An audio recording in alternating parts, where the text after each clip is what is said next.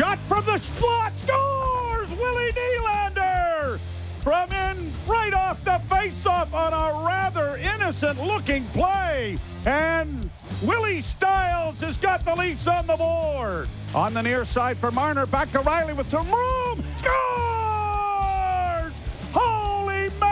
What a pass from Marner! And Morgan Rielly has given the Leafs the lead. Played around the boards far side. Gallagher lets a shot go. It deflects. It comes in front of the net. Caulfield's shot is blocked. Rebound comes in front of the goal. They're still scrambling. Another shot played into the corner, and it's over. The Leafs have hung on and beat the Montreal Canadiens 2 to 1 to take a series lead by the same count.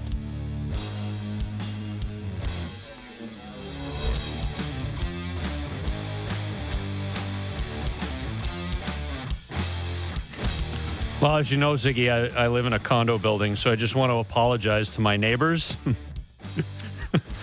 who heard get the bleeping puck out probably about a dozen times in that third period.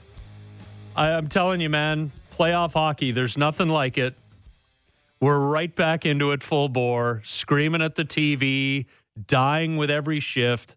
But there they are, the Leafs, short Tavares short, Foligno got it done. Game threes are huge. You go up 2 1, you're down 2 1, you're down 3 nothing, or you're up 3 nothing. And I'm telling you, now that the Canadiens have to win, you know, get three more in this series out of four in four games, yeah. it's tough, right? I, I it's it's tough for teams that are underdogs, especially. Uh, the better team I'm not too concerned about in these situations, but when you have it on paper, the Canadiens shouldn't be able to hold themselves with with the Leafs. I don't even care. Take Tavares off, take Foligno out. This team should beat them uh, four times out of seven. So the fact that they go in and get that one yesterday, that's a massive game, and it was it was a good game top to bottom. I I didn't see uh, uh any real areas of concern outside of uh, the usual, the power play. But it's it's been such a a trend with this team that it's eh, like I told you, your power play is your penalty kill is more important than your power play, and that's what it's going to come down to this for them. It, they won a two one tight game like that with you know w- without scoring on the power play. I just I at this point they don't need it. The issue it's kind of like with the Jays pitching. It's like when you don't get those wins, it's like, well, look at look at our bullpen right now. They're they're tired and they're taxed, or we don't have the arms, right? It's very similar the power play. It's like you don't really care about it until you start losing. Like if they lose these tight games and you have all these power play chances, it's glaring. So the power play, something I know was good in game two, but something has to change because it feels like it's a momentum killer for them. Like I'd rather them go without. I'd rather them go with a penalty free game because I think five on five they dominate Montreal. Um, they they give up. You know, the Suzuki goal. I, I, you know, they they didn't really let the game get away from them. Didn't really let Montreal back in it. I thought Nylander's been the best player in the series, best player last night. For me, it's energy and just a hard work ethic on the ice. And when you have those two things, not a whole lot can go wrong for you or when you're on the ice. And now he's getting rewarded, a goal in every game. And that's what I expect. Like this is this is the Nylander his first 2 3 years in the league. This is the guy that I remember playing. It's just a skilled player. Nobody in the ice can touch him when he's going, when his legs, when he's moving his legs. He's physical out there. He's controlling the play he's is really the best player. I no no offense to Auston Matthews out there. I think he's been excellent, but mm, you know we're we're hard on players when they don't perform, and when they do come out, we gotta we we gotta let everyone know. And and William Nylander right now is the guy. Well, and uh, this is a this is a minor detail the morning after a win, but I, I think it's a perfect point. And Sheldon Keefe talked about Nylander's work along the wall, especially in the third period, just competing for pucks in all three zones of the ice. But I thought Nylander's goal was the perfect example of what he's been doing in this series that Mitch Marner hasn't. Mm-hmm. Just get the puck to the net. And it might go in off a skate. And sure enough, Ben Chiarot, right? It, it deflected off of Ben Chiarot. I, I thought Carey Price, who was fighting, I think, a double screen there, Ziggy, was probably square to that puck if it comes straight through. But it deflects off of Chiarot and underneath Price's pad. And at the time, the Leafs take a one to nothing lead. And I thought, you know, for a guy who is so uber skilled, who has the ability to make that highlight reel play, that was just the simplest thing you could do in that moment. And for Mitch Marner, who I think needs to take about a half dozen deep breaths, it just it stood out. It was it, there was a juxtaposition there where Nylander just did the simple thing, and it feels like Marner's trying to do two or three extra things when he's got the puck on his stick. Yeah, he's just overthinking it right now. It's not big. He's not hurting the team. The thing for me is when a guy isn't going and he plays a lot of minutes, more often than not, you hurt your team. Marner, he ha- it, he's got another, another gear to go here, but it, it looks nervous in spots. Sometimes he's thinking of the better play. It's not there. Like in the playoffs, it's it's not there most of the time. In the regular season, you can get away with it. It's just a tighter checking game. Guys know Marner doesn't like to shoot, and you you have a book on every guy, so you know, and you're going against the same guys over and over, and you become more predictable, and that's that's tough for a guy like Marner, uh, Marner who's unpredictable. So they're reading him well. He just seems like he's overthinking a lot of plays, but at the same time, he's not hurting the team. It's not his fault the power play isn't going. He's a big part of it, but I, I he's he's not hurting them, and that's what I'm concerned about when you have a guy that logs some of the most minutes on your team, and we've seen that with players in the past with this Leafs team, or guys that that do play a lot when they're not going, they've been a liability, and I, Marner's not a liability for me there yet, so I I really don't want to dig into how much I need to see more of Marner because it's gonna come. It's gonna come here. It might not might not come tonight, but eventually, as this series rolls on, and if when they presumably do get into the second round, I'm I'm I'm not too concerned yet. Yeah, I just I'm I'm saying I think he just needs to take a deep breath. Uh, Yeah. I wasn't being you know particularly critical of his play. It's just I think he's hanging on to the puck a half second too long, and and some of the things that he would typically do in the middle of the season, as you said, it's a tighter checking game. They're just they're not available to him, and the guys are so much more committed to the back check because each shift is life and death. Jack Campbell. Now this is this is going to be the Twitter troll poll question. We'll post it in just a little bit. Take your text to 59590. Of course, you're open to text us all morning to 59590 with general thoughts, questions, comments. Who do you want to see start in goal tonight? It's a back-to-back situation.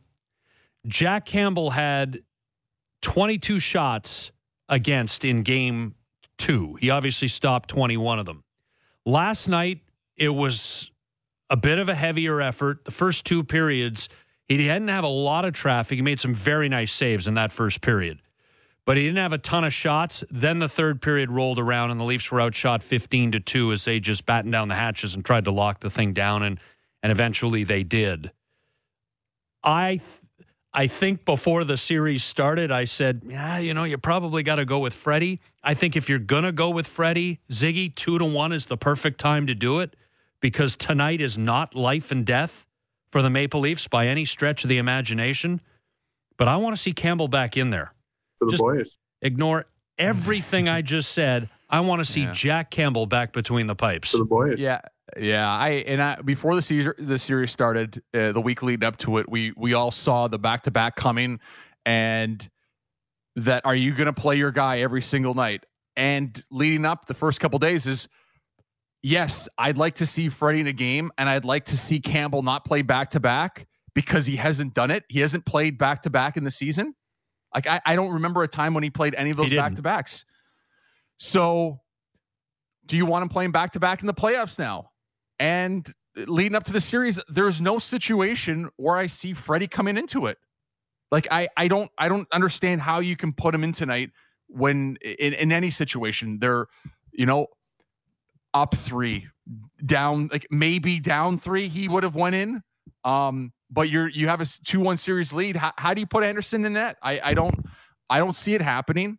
And that's it, that's fine. I'm fine i'm fine with campbell going back. He's look, and it's it's not about the fact that he's stopping pucks and they're up 2-1 and the team looks good. For me it's that he looks confident in that he looks comfortable he doesn't look tired. You know when a goaltender's flopping up or after a scrum in front of the net or if Montreal gets a lot of zone time, you see your goaltender kind of taking his time, like Hellebuyck last night.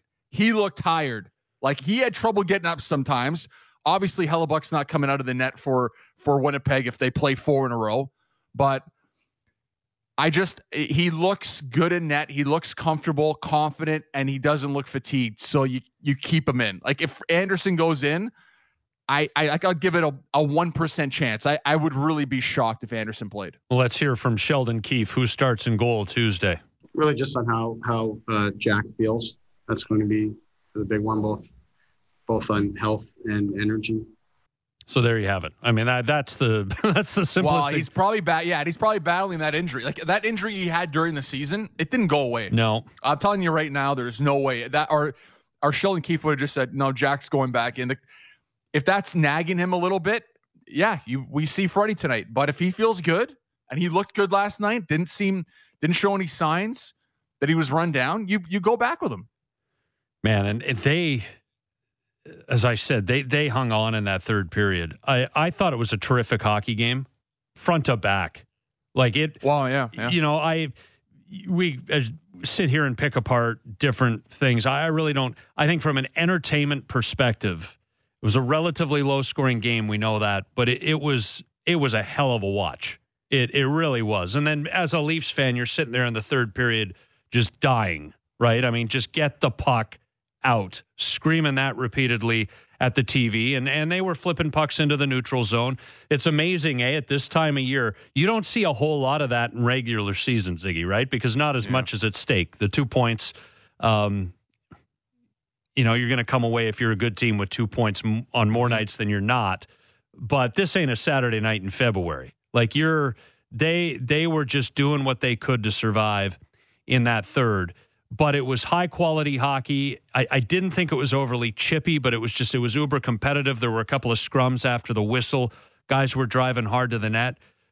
It was just a well played game, and we can sit here and start to worry about how the Leafs might stack up against a Vegas or a Colorado or a Boston or a whoever should they get to the third round of the playoffs.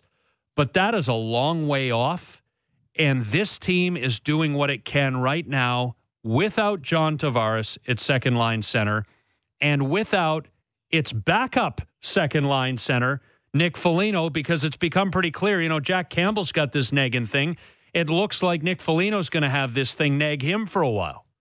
Yeah. I and who knows if, if that's when you remember when he got hurt in Montreal originally at the end of the season. Is it the same injury, right? So now you have Foligno go down. Yeah, it's it's this is going to be it, their depth is going to be tested, right? Um, Nash slotted back in. It's it's going to be they're going to need everybody every minute at this point. When you're so, so when your captain or your best player goes down, um, another big piece goes down. All of a sudden, like I said, Sandin comes in, Dermott comes out. You have all these new faces now, guys that usually wouldn't be in the lineup every minute matters. And whether you play 20 minutes or two minutes, it's in, in the playoffs, every moment matters. And a situation like this, this was where the Leafs got tested last night. Let's see what our depth is like. Let's see who, we have, who can kind of step into situations that maybe they're not used to. Like, I think Kerfoot's been excellent. He's all over the place. He's physical. This is something where this is like the the Colorado Kerfoot that I'm I'm used to seeing. This is like a, something else. Um, I think the empty net goal was big for him. It kind of gave him a little bit of confidence. And you can see it in a guy's step last night, carrying the puck. He was good through the neutral zone, um, creating plays in the offensive zone space, getting under the Habs skin. It's he does all those things. He's effective. That, that's one player I'm looking to. McKay's been he's looked good as well, and there are going to be certain guys that you're going to look to in different situations where, yeah, you're going to need more out of them, and especially up front when you have those two guys down. I just think at this point for this Leafs team, you when your your depth is going to get tested at some point in the playoffs. I'm kind of happy that it started this early. Like if it would have been a four nothing sweep of the Canadiens, nobody got hurt, the power play was going, everything was good, and then you see some adversity later on, you don't know, right? But the fact that it's happened early, they lost the first one. Now they got to go in. They steal one in Montreal. They get home ice back. They have their captain go down. Foligno, their their guy that was supposed to come in and create, you know, energy and physicality on the ice and a leader in the room. All of a sudden, he's not playing. The power play hasn't been good for the most part.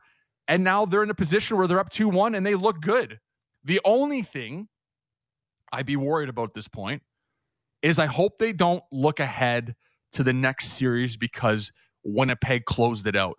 And I I know this happens. I've seen it happen where a team is should win a series, but the other series finishes early, and then all of a sudden they're looking ahead and you don't take care of business. And I'm not saying that this is going to add an element of where I'm worried the Leafs might not get past the Canadians. I just don't want this one to go six or seven hmm. games. That's an issue. But what do you mean you've seen it happen? You like I've like there's conversations in the locker room about oh that you team know. got it done or no no conversations, but you can see it in the play. You can see when a team's not full like focus and concentration are the two biggest factors for a player individually on the ice and a team. Once you lose focus and concentration, nothing else works. I don't care who's on your team, your best player, what he's doing, how good your systems are, how well you're coached. When you don't have those two, you can't perform on the ice and you're not going to win as a team. And I can just, I've seen it in teams where you don't talk about it in the room. No one's saying like, "Oh, well, look what Winnipeg's doing." I can't believe and you've only you're you're one, you're in a one-one series in a seven-game series. So I'm you don't talk about it, but I've seen teams almost let down or look to the next one before they've taken care of business. And I hope that doesn't creep into their games. Yeah, I mean they can take a stranglehold tonight, and it, it, the, this is the this is the big game. This is probably yeah. the most important. This isn't even. This is like this is like Jay's relievers. Like you have the lead, you're going in. What's more important? We talk about all the time. The eighth inning over the ninth, right? right? This is like the eighth inning. It's more important most of the night. So take care of business. Well, if you, I mean, if you win tonight, you're up three games to one. Duh. But also to take consecutive games on the road on consecutive nights and stick Montreal with potentially three elimination games. Like I, I think if you win tonight, you t- you take the series Thursday on home ice. I, I really believe that. Now, you know, the Minnesota Wild proved last night that you can go back out on the road in a fifth game, down three games to one, and and survive and get the series back home. So I know there's a an example in the current playoffs of of the scenario I just laid out for the Maple Leafs not working out for the Vegas Golden Knights. But the Leafs are clearly the better team, despite the fact that Tavares and Foligno are down. The Montreal Canadiens pushed, but let's be honest again. I mean, they didn't get a ton to the middle of the ice. I thought Campbell made a couple of huge, huge saves in that first period. They obviously weathered the storm the Leafs did in the third. Jack plays at the top of his crease. He's fighting through traffic to see the puck. Like he's an absolute battler. But man, oh man, I, I think I think Corey Perry on that on that dish to to Nick Suzuki late in the game. Oh, Remember that? I, yeah, I think if Perry had that back, he'd shoot.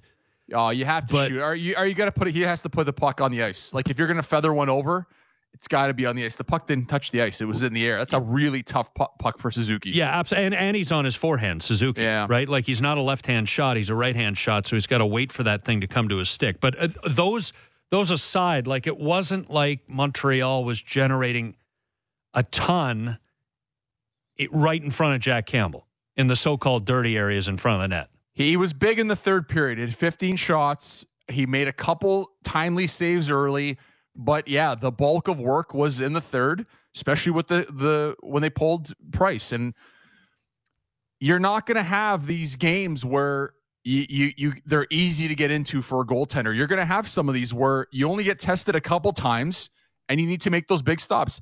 In saying that, the one goal they did get, I wasn't thrilled with it. Like I those those can those will hurt you a lot in the playoffs, letting those goals in. I I didn't like that one. Um, I know he was inside the dots and he had some and Suzuki had some speed coming in over the blue line. I thought Morgan Rielly just didn't look confident in that spot. Like I expect uh, my number one defenseman to to get up tight on him, but that's just the guy that when a defenseman ever doesn't play tight on a forward, most of the time he either thinks the guy has too much speed, he can't get him, or the player doesn't have confidence to get up there because he thinks he's going to go around him. Um, and I know it was a little bit of a turnover, and it it it, it was a broken play, right? It, you couldn't really get into a rush, you couldn't really set your gap. But I didn't think it was necessary. Like I thought the Leafs could have done more in that situation to prevent the shot from inside the the dots and in, inside the top of the circle. And I thought the way Campbell has been playing, I don't expect those to go in. I agree with you, but what matters most to me is that he bounced right the hell back. Yeah, he right? doesn't. He doesn't let those things bother him. Yeah, like I, I think that's that's the biggest thing because you worry about it was a deflating goal, and I don't think I'm alone in this. Speaking for other Leafs fans, like Carey Price lives in the back of our minds, and yet Carey Price was off How his about- angle on the game-winning goal. Yeah. Okay. So I didn't like. I don't know what it is about the best goaltenders and these old school. Like Carey Price is now an old school guy. I know that's kind of hard for a lot of people, a lot of people to hear. But I don't. I, it's almost like he was pushing right off the left post because he didn't think Rielly would shoot it from there. Because your percentages of scoring in that spot down the right hand side, like it's just your your odds aren't good at putting that in from where he shot it. And it was almost like okay, Price is thinking He's got to put something towards the middle of the net or far side because he can't score from there. It's a low percentage play. And these guys like Price, the best goaltenders in the league, they're very good at reading the play and they're almost moving to where they think the play should be going. And sometimes guys don't make the right play. But hey, if you don't put the puck on the net, you can't score. I literally was in the like I wanted to tweet like put shots on, put the puck on net last night, and then Nylander literally yes. scored while I was typing. But they they both goals were kind of run off the same play. And BX, I believe, talked about this. I'm not sure if he talked about um, the Rielly goal as well, but it is a face-off play where the winger comes off the boards, goes up the middle to the top. That's a tough play because both wingers are going out, and now you're like, well, who has him? Because we got our both defense, we got our D guys. Uh, are we're responsible for covering the point on both sides of the blue line. Now they kind of guess, and Anderson kind of guessed a little bit when he was chasing on in the Nylander one, and then the pl- the forward coming across the top of the circle can make a play. I love that. Whoever drew that up, I love it. I'm using it in UFT whenever we start playing next year, and I'll probably tweak it a little bit and make it better. Gortz. Just lengthen that sentence out just a little bit. Uh, Gord Stellick will jump on on the other side. Ian Tulloch, Mike Zeisberger, Stu Cowan of the Montreal Gazette, David Amber of Hockey Night in Canada. They are all ahead on the program. We will do our weekly Tuesday baseball chat. Kevin Barker for Bark at Barker for the half hour at 7.30. Uh, some big Blue Jays news in the middle of what has become a pretty ugly losing streak for this team. We'll delve into that with Barker. Gord Stellick as the Leafs take a two games to one series lead. Game four is tonight in Montreal. Who should start in goal, Campbell or Anderson? And we're only asking because it's a back to back. Text us to 59590. We'll throw up the troll poll on Twitter.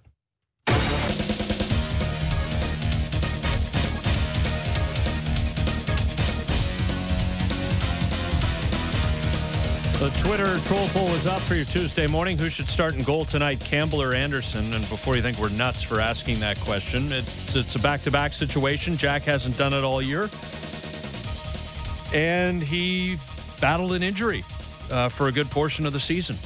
Even when he was back and playing, they had to monitor it. So that is the logic behind the question. And you can vote at Scotty Mac Thinks at Mike Zigomanis. At Hugh W. Burl at Fan 590, Doug and Brantford texts in to 590 590. How's this for a curveball? Discombobulate the Habs by starting Hutchinson tonight. I'd bet they don't have a plan drawn up for him and they'd be caught off guard. Well, they'd be caught off guard. But we're sending the uh, piss tests to Brantford this morning. yeah, I don't think that's. I'll tell you happen, right now, so, if Michael yeah. Hutchinson, if Michael Hutchinson starts in goal for the Leafs tonight, I will do the edge walk. Win or lose the hockey game, I will do the edge walk on the CN Tower. That's how confident I am. It ain't gonna happen without a safety rope. Oh. without. A... oh my God! Could you imagine Oh. just crawling on that little platform there with oh? I've got to host co-host a radio show with you, Ziggy, and I'm I'm getting vertigo just thinking about it. All right, Gord Stellick. All right, here he is, the co-host of Leafs Nation. Pre and post here on Sportsnet 590 The Fan. You hear him before and after every Leafs game alongside Nick Alberga. Uh, here is Gord Stellick.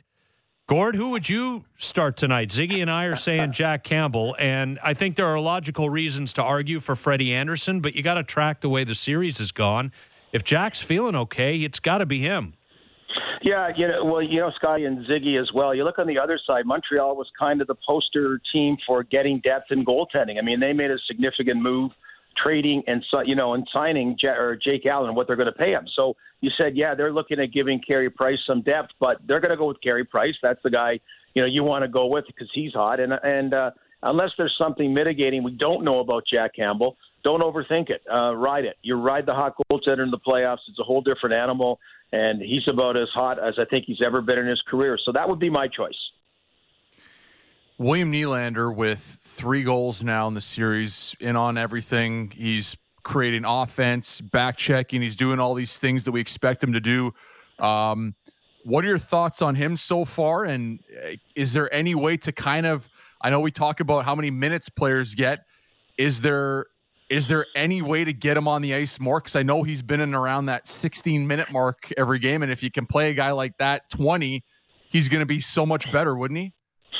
Yeah, yeah. Well, I think he's earned the minutes. I think that's like you know whether it's on the you know the NBA or the NHL, like minutes is what you really control as a coach as far as the most you know accurate thing that you can do to tell a player when they're playing really well or maybe when you got to rein it in a little bit. And you know, keep in mind, Ziggy, the guy's kind of a lone wolf on on his line now. Tavares uh, got hurt in the first period of the first game.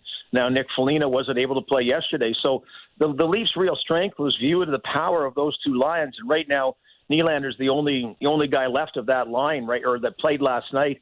I, I, I guess he was kind of kidding. He changed uh, something on his Twitter feed he, or Twitter handle about you know give me more minutes or give me more ice time. He kind of put that out there. He's not a guy who's uh, unafraid. I, I like him. He's very glib and and funny and entertaining in this world of Zoom call sound bites, which really aren't all that exciting by and large. So uh, I, I I think in after game one, Sheldon Keefe acknowledged it. You got a lot of you know a lot of minutes for guys like Marner, Matthews, Hyman, and a lot of it's penalty killy related for say Marner that way. But I, I think in a perfect world, when you've got somebody going, you want to try to get him on a little bit more, and maybe a little bit more power play time as well for Nylander. But you know, it's it's it's great to. We're not talking about his contract holdout. We're not talking about did they overpay. We're not talking about him being too streaky. You know, we're talking about a guy that that finished the season in a good place and really has been flying these few games. So I, I would absolutely advocate getting him more minutes. And I, I just saw it on his goal, Gord. It was the simplest thing you could do. This is a guy we're accustomed to the highlight reel business, the flash and dash. Uh, got the puck to the net, right? And if that goes, I, I, know Price is battling a screen, maybe a double screen there, but he's square to the puck if it comes right through to him. You put the puck at the net, maybe it goes off a skate, maybe it goes off a stick. It went off Chiarot, and it trickled underneath Price. Simplest play you can make, getting the puck to the net. Well, exactly, and and and uh, Rasmus Sandin, it was on the power play. The other did did that. I know. I don't know Ziggy's played where you know fans will start yelling shoot shoot shoot. I know it's not always that simple as it looks from the stands because there's plays that are set up, there's practices that are worked around getting that uh, best scoring chance possible. But Scott, to your point, you know, and particularly on the power play, shoot more. Just shoot more. It's it's. It, I know it sounds simple, but quite often it's just the most effective thing to do. And you get traffic that way, and you know the Maple Leafs have a few more guys starting with Wayne Simmonds, that are not afraid to stand in front of the net. I, yeah, I like that. As far as if there's one thing the Leafs has done a bit. They've showed a lot of skill, but they've shown a propensity to maybe over handle the puck a couple of times, make that extra pass when it's unnecessary. And uh, I welcome more of the that kind of play that Nylander did on the goal. We all knew the Habs had to be physical to have a chance against the Leafs. Um, they didn't have the hits they had in the first two games. Uh, were they at last night? 37 hits, but I thought it kind of hurt them a little bit at times, right? You had the Toffoli penalty. I think it was a late hit on on Brodie. I just do you think it's almost hurting them where they're running around and, and looking for that instead of actually, you know, playing the game and just doing what they have to do in front of them instead of just running around everywhere? Yeah, you, you know, you, you love that if you can distract the team and they focus on that a little too much. And I think that I think that's a fair comment to make about last night's game because you know, Ziggy, at the end there, I give them full value. Like they outshot the Leafs 14 to 2. They really competed in the third period. So, like, if I'm a Montreal fan, that I, I'm I'm going off that a little bit. That even though they didn't mm-hmm. get the goals, they really showed a lot of compete there. And to your point, when they focused on the task at hand, trying to even it up, and uh, man, I don't know why they don't play Cole Caufield more. Like I can see mm-hmm. why they're ticked, you know, because he played early. They kind of forgot about him. Then he played late. I, I I would I would have him on the ice all the time. But I think at this point, you know, it's kind of like the Tampa Bay Florida series. You you go hard the physicality part early on, and then you kind of get down to you know someone's got to try to win a hockey game, and it, it it doesn't completely go away. But but nobody needs to make a, an impression or imprint. Montreal's going to be a physical team. I think they've recognized that the Maple Leafs as a team are, are pretty good at standing up to physical play. Yeah, I thought Caufield. I don't know why. I, I'm with you, Gordon. That I just he came out. He looks he, he's just he's a threat to score every time he gets the puck in the offensive zone. I I'm I I really don't get it. Played played almost 16 minutes, but I, I'd have him out there 19, 20 minutes because, like I said, he's he's dangerous every time he's out there. Um, it's almost like you wonder if if if the Canadiens management or coaching staff, it's like you don't want to rely on the young kids or the prospects, right? Like you don't want your whole season on their shoulders, right? Is there some part of that, or they just think they can beat the Leafs a different way? Well, you know, Ziggy and Scott, like, see, I think that's a that that's old school thinking, which you know should you know look at Spencer Knight in Florida, like. You know, uh, players come up, and you're part of yeah. it. You, you coach at the you coach at the minor league level and the and the kid level. That there's. I remember talking to Ken Hitchcock about it. You know, on air about seven eight years ago. They come up prepared. I don't care where they are. They're so they're so well coached and so prepared and so in condition and you know all that kind. Now, sure, playing in the American League never hurt anybody. Uh, you know, you get more reps, you get whatever. But really, you know, if someone comes up prepared and can just you know grab it and embrace it, go for it let him go. And and uh, you know, Florida's obviously going to ride Spencer Knight now, whether it's one more game or more. The 20 year old kid in goal, and then in the case of Montreal, just and also they come up. You know, quite often they don't even feel the pressure. They're looser than you think. They actually mm-hmm. don't because they haven't you know they haven't been around the city long enough what have you with that. So they're they're kind of fun. They're loose, and I'd let them go. With Gord Stellick on leadoff, Sportsnet 590, the fan. Oilers uh, get swept out. Triple overtime game in Winnipeg last night uh, Kyle Connor with the goal at the 652 mark of the sixth period. So Winnipeg advances. Let's go back a couple of months around the trade deadline. This is Oilers GM Ken Holland about the state of his team and his approach to the trade deadline this year. I think you pick and choose. I don't know that you can be you can be all in every year. I think you pick and choose you pick and choose. I don't know if you can be all in every year. Now, the Oilers had a bit of a cap situation and couldn't add much at the deadline. We understand that. That quote is ringing in my mind here a couple of months later. And yes, three of the four games with Winnipeg went to overtime. But the bottom line is this team got swept. And the bottom line is another year of Connor McDavid's prime is wiped off the books. Well, I think Ken Holland, right after the game, I don't know if they have old filing cabinets. I imagine it's all online now, but just to double check, yes, he did sign an eight year contract. Like, say, unlike Auston Matthews' five year contract, he does have an eight year contract. Otherwise, you'd start be saying, you know, he had two more years after this. You know, you start worrying that way a little bit. I, I, uh, I, I don't. Edmonton, I think, gets cut way too much slack. Way too much slack. They've got, you know, they've got McDavid, they've got Draisaitl, and you know now it's the third five-year build going on. I don't. I mean, this is like with the Toronto and Winnipeg, if, and we all figured out this is a this is kind of a neat Canadian division, but a, but a great opportunity to come first overall without uh, whether it's Tampa Bay or somebody else from the other Pacific divisions, you know, challenging that way. So, uh, you know, they had a three goal lead the other night. They had a lead again last night. Uh, it's about what the Leafs did. I think last night's a great example with the Leafs. This is the year that they found ways to win. Something that doesn't show up statistically. You know, how do you go about winning games? Now, if you would ask me, the Leafs up two one, I would have said, oh well, Matthews, Marner, and uh, and, and Hyman dominated one of the games. Well, no, they've done they've dominated zero of the games. And last night they got outshot 14-2, and Jack Campbell they hung on for a two-one win. Well, that's not the Leafs style, but they found a way to win. Edmonton not finding ways to win, finding ways to blow leads and that, and that's you know something I think for Winnipeg you know, to win, as you mentioned, three of the four in overtime and find ways to win and do it in the playoffs is huge. Uh, I, I'd be incredibly. I mean, geez, like like you you want to go deep with Connor McDavid. Like you want you want your star players to go deep in the playoffs if you're a hockey fan, and and uh, it's kind of you know way back when Mario Lemieux, his first six years in the NHL, the Penguins didn't make the playoffs five of the six, but then they won two Stanley Cups. Uh, after that, I I don't quite see that in the Edmonton Oilers' fortunes. They just can't they got to get some better depth around them. Jeez. Well, and that that's it. But I, I think I think it goes deeper than the crest, Gord. Right? Like we're sitting here saying it's time for the Shanna plan.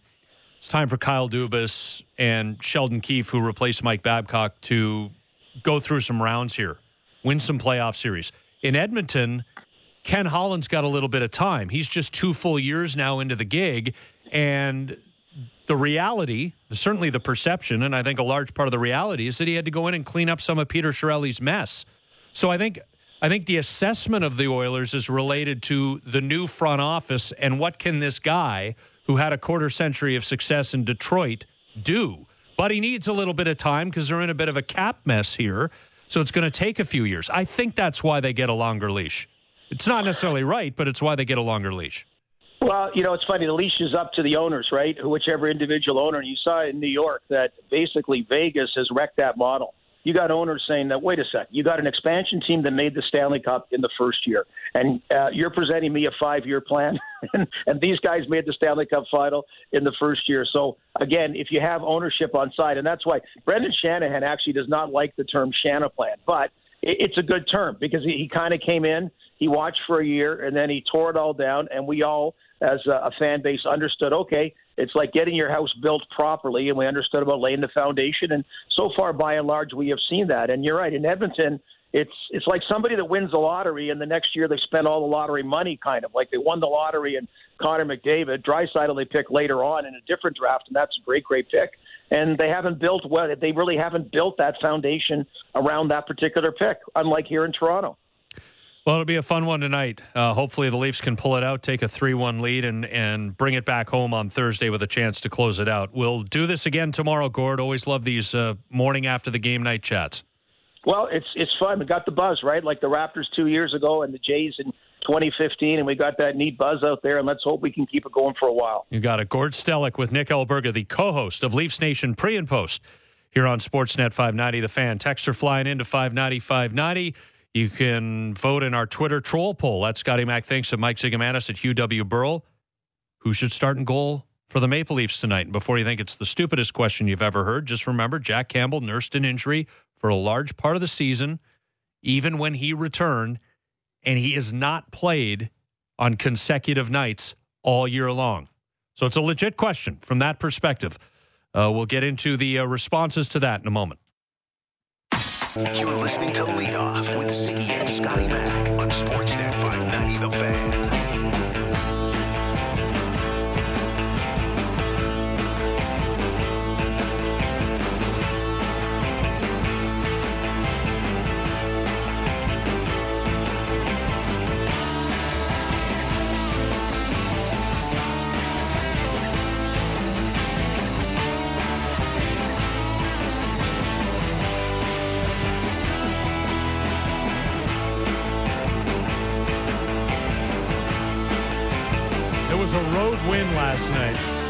This doesn't have to play after road wins. It never plays after road wins.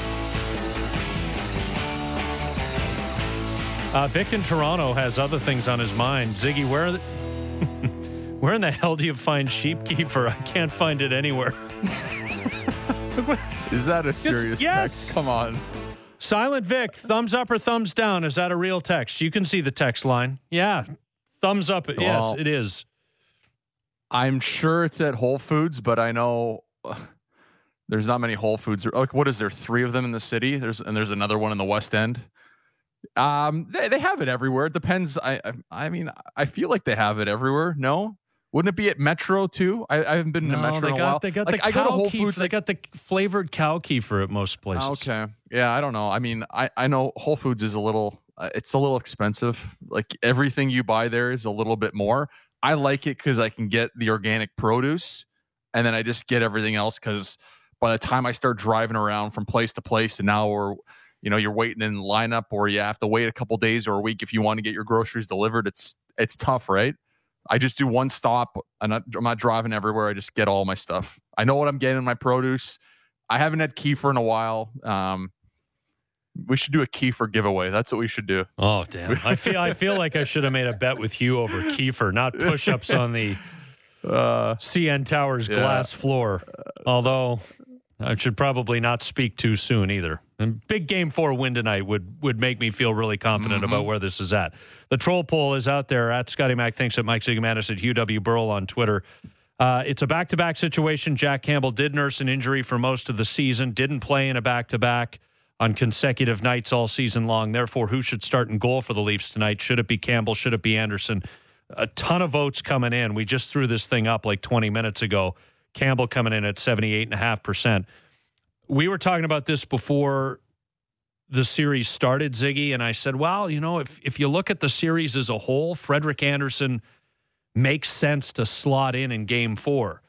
But then you get into the series, you see how a guy is playing, and Sheldon Keefe said it. If if if Campbell feels good, they'll go to him.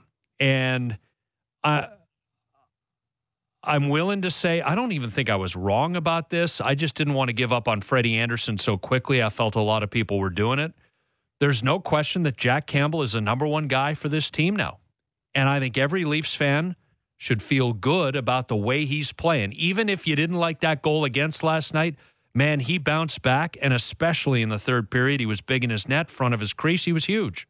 Yeah, and there's a little bit like I know uh, I'm a lot of what I think of what's going to happen tonight in net is going to center around Campbell and his health, but if he would have let in another one like he did last night, just another iffy one, and that game goes to OT, you know, I, I if the game, you know, I I maybe, but it's one goal. Like I know we sit here and dissect and we dig into every single play and every goal and what a guy does and he took the wrong path and Rielly should have got up tighter on his gap with Suzuki but all in all I thought that was a good defensive effort from the team.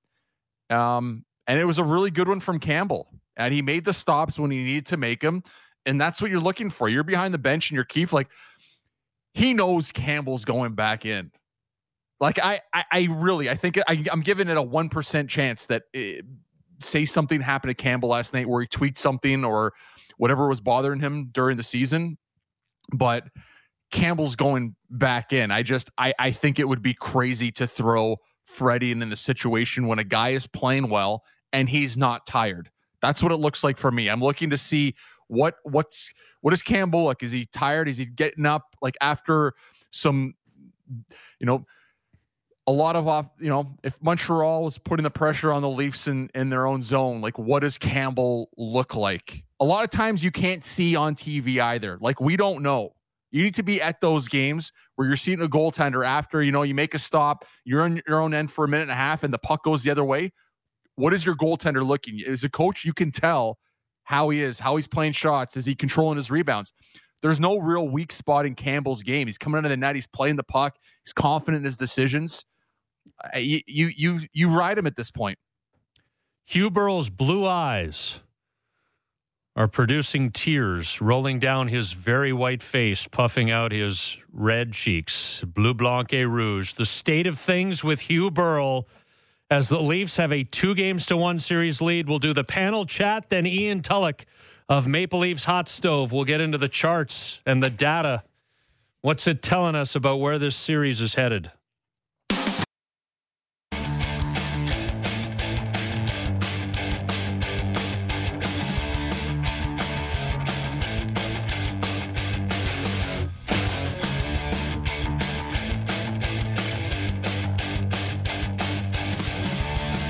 So now we're getting all these texts, Ziggy, about sheep kefir.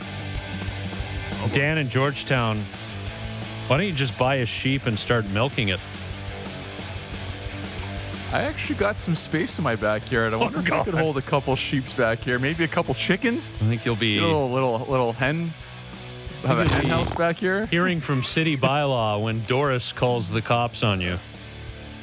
You think think Doris would have a problem if I put a little sheep farm and I- a little a little hen house in my well, backyard? I'm picturing the look on Doris's face, and when we play you this clip, you need to just focus on Brooks Koepka as you hear him talk. Okay, so Brooks Koepka is going to do a pre-recorded little stand-up interview deal with the Golf Channel. This is not live, and you'll understand what we mean and why in a moment. But Bryson DeChambeau and his crew are walking back toward the clubhouse as Koepka is speaking and cut behind Koepka. Brooks Koepka, the look on his face, he could have absolutely killed DeChambeau. Keep this in mind when you listen to this. just ball struck my way around this place. Um, didn't putt well, but I don't think many guys are going to putt well with this wind. It's it's very tough. I don't like I said. I don't know what other guys have said, or I- just felt it difficult to read. You know, sometimes. Sometimes um, I lost. I lost my train of thought. Yeah, hearing that bullshit. All right, this, yeah, we starting over. We're gonna enjoy that in the TV compound. I honestly wouldn't even care. I honestly wouldn't even care. Maybe he cares now, though. Oh, I don't think he, every- I don't think he cares at all. No. I uh, yeah, I, he doesn't care at all. But I it, that's that's a little much for me. Like we all know Brooks Koepka, but that's a little much. Like wh- like I didn't quite hear what DeChambeau said. I'm sure. I'm sure a lot of players don't like DeChambeau's whole act. Like I don't want to take anything away from Koepka here and and everything he did, but the whole DeChambeau thing, like I think it rubs a lot of players the wrong way. And that just gives you a little idea. Like that's in front of a camera. How bad is it when Well, the cameras aren't rolling? Yeah, and I think part of this is that Bryson DeChambeau looks like a guy and behaves like a guy who is not concerned with much of what's going on around him. So when Brooks Koepka is giving a pre-taped interview to the Golf Channel and DeChambeau's like 10 feet away from him, walking behind him on the way to the clubhouse, he's yammering and talking about whatever he's talking about. He's probably discussing wind and yardsticks and and and, and, and club pressure. selection. He's and oblivious to what's going on. Yeah. Like he like he has doesn't no idea. He- care. He does. It, it, it- he doesn't care, and it's not that he's a bad guy. Like from what I've heard, DeChambeau is a good guy. It's just, you know, the guys that just rub people the wrong way, and like it's because he's not a bad guy. He just goes about his own business. He doesn't bother anybody else. Do whatever you want. I'm going to do what I do, and that's it. But Right. I mean, you got to stay quiet in certain situations. You have to not talk about how far you hit the ball when you actually like when you're a guy that crushes the ball, you don't talk about how far you hit the ball, but he has no issues talking about how far he hits the ball and how he's changing the game. Like, I get it, right? Yeah, and, and this this is something with Brooks Koepka that goes back a little bit. Um, Brooks Koepka does not like Bryson DeChambeau, and I'm going to disagree with Ziggy. I, I think DeChambeau knew exactly what he was doing, walking through that shot with that that stupid little grin on his face, and and Yeah, this little hat on. I, I, I love Brooks Koepka uh, because he's probably the most honest golfer out there. He doesn't care one iota about non-major events. He said that he doesn't care. He doesn't even practice unless it's a major. And we, we talk about the, this this golf super league that, that's kind of in the background, backed by the Saudis, offering millions and millions of dollars. Brooks Koepka might be the guy who goes for that because it's all about the money. It's all about the money, and and it just but see, he this hates Bryson DeChambeau. right, and this is good. Yeah, this is good for the sport. They're not teammates. They're all independent contractors. They don't have to like each other. Tiger and Yeah. Phil didn't like each Nope. other. Historic rivalries through the ages. Doesn't matter if it's team sports or individual sports. It's everything. Yeah. Give me So- these two in the final group on a Sunday. Well, wouldn't it be At a major interesting tournament. if they were paired together through the first two rounds of the U.S. Open? That would be amazing. So I just had a text message from a buddy. He just sent me something that said, while Koepka was saying it felt, I felt difficult to read sometimes when he was referring to the greens. DeChambeau said, just got to start it on the right line. So I don't know if he was talking See, I didn't. I couldn't hear. I couldn't like, hear what that would be- that would be funny. That would be funny and great. But we don't know if he was referring to Koepka talking about the putt or if he's talking like I think he was talking about off the tee because that's his game, right? Like, Right. Dude, I just got sh- like who they're they're probably like two junior golfers that just played the par 3 9 course Muni around the corner uh, and we're uh, just talking about oh yeah, I hit the I hit my 8 iron there 110 yards. Like I feel like that's a DeChambeau kind of comment where you know, Brooks is doing an interview. They're at a major, and DeChambeau's talking about like what he does on 13 at the end of the day, like something so ridiculous. But he, I mean, he could have known that if he was talking about Brooks and and how he said it's t- difficult to read the putts, and he's like, you just got to start it on the right line. that would be awesome. Just give me more Koepka and DeChambeau Oh. in a pairing. In a pairing. All right, Habs fan, Yes. you all right? I'm, I'm okay. I'm okay. I'm a little down today. Yeah, you're you're now- now noticeable. it You're wearing just like a totally random T-shirt. You're not decked out in Habs No, crap like no, you were after no, Game no, One on Friday no. morning. I learned my lesson there. Like you should have seen it, Well, Zig. You uh, should have just seen the act, the mm. hat, oh, it wasn't the red, the red jersey, like just everything. Yeah, the most iconic jersey in all of sport, by the way.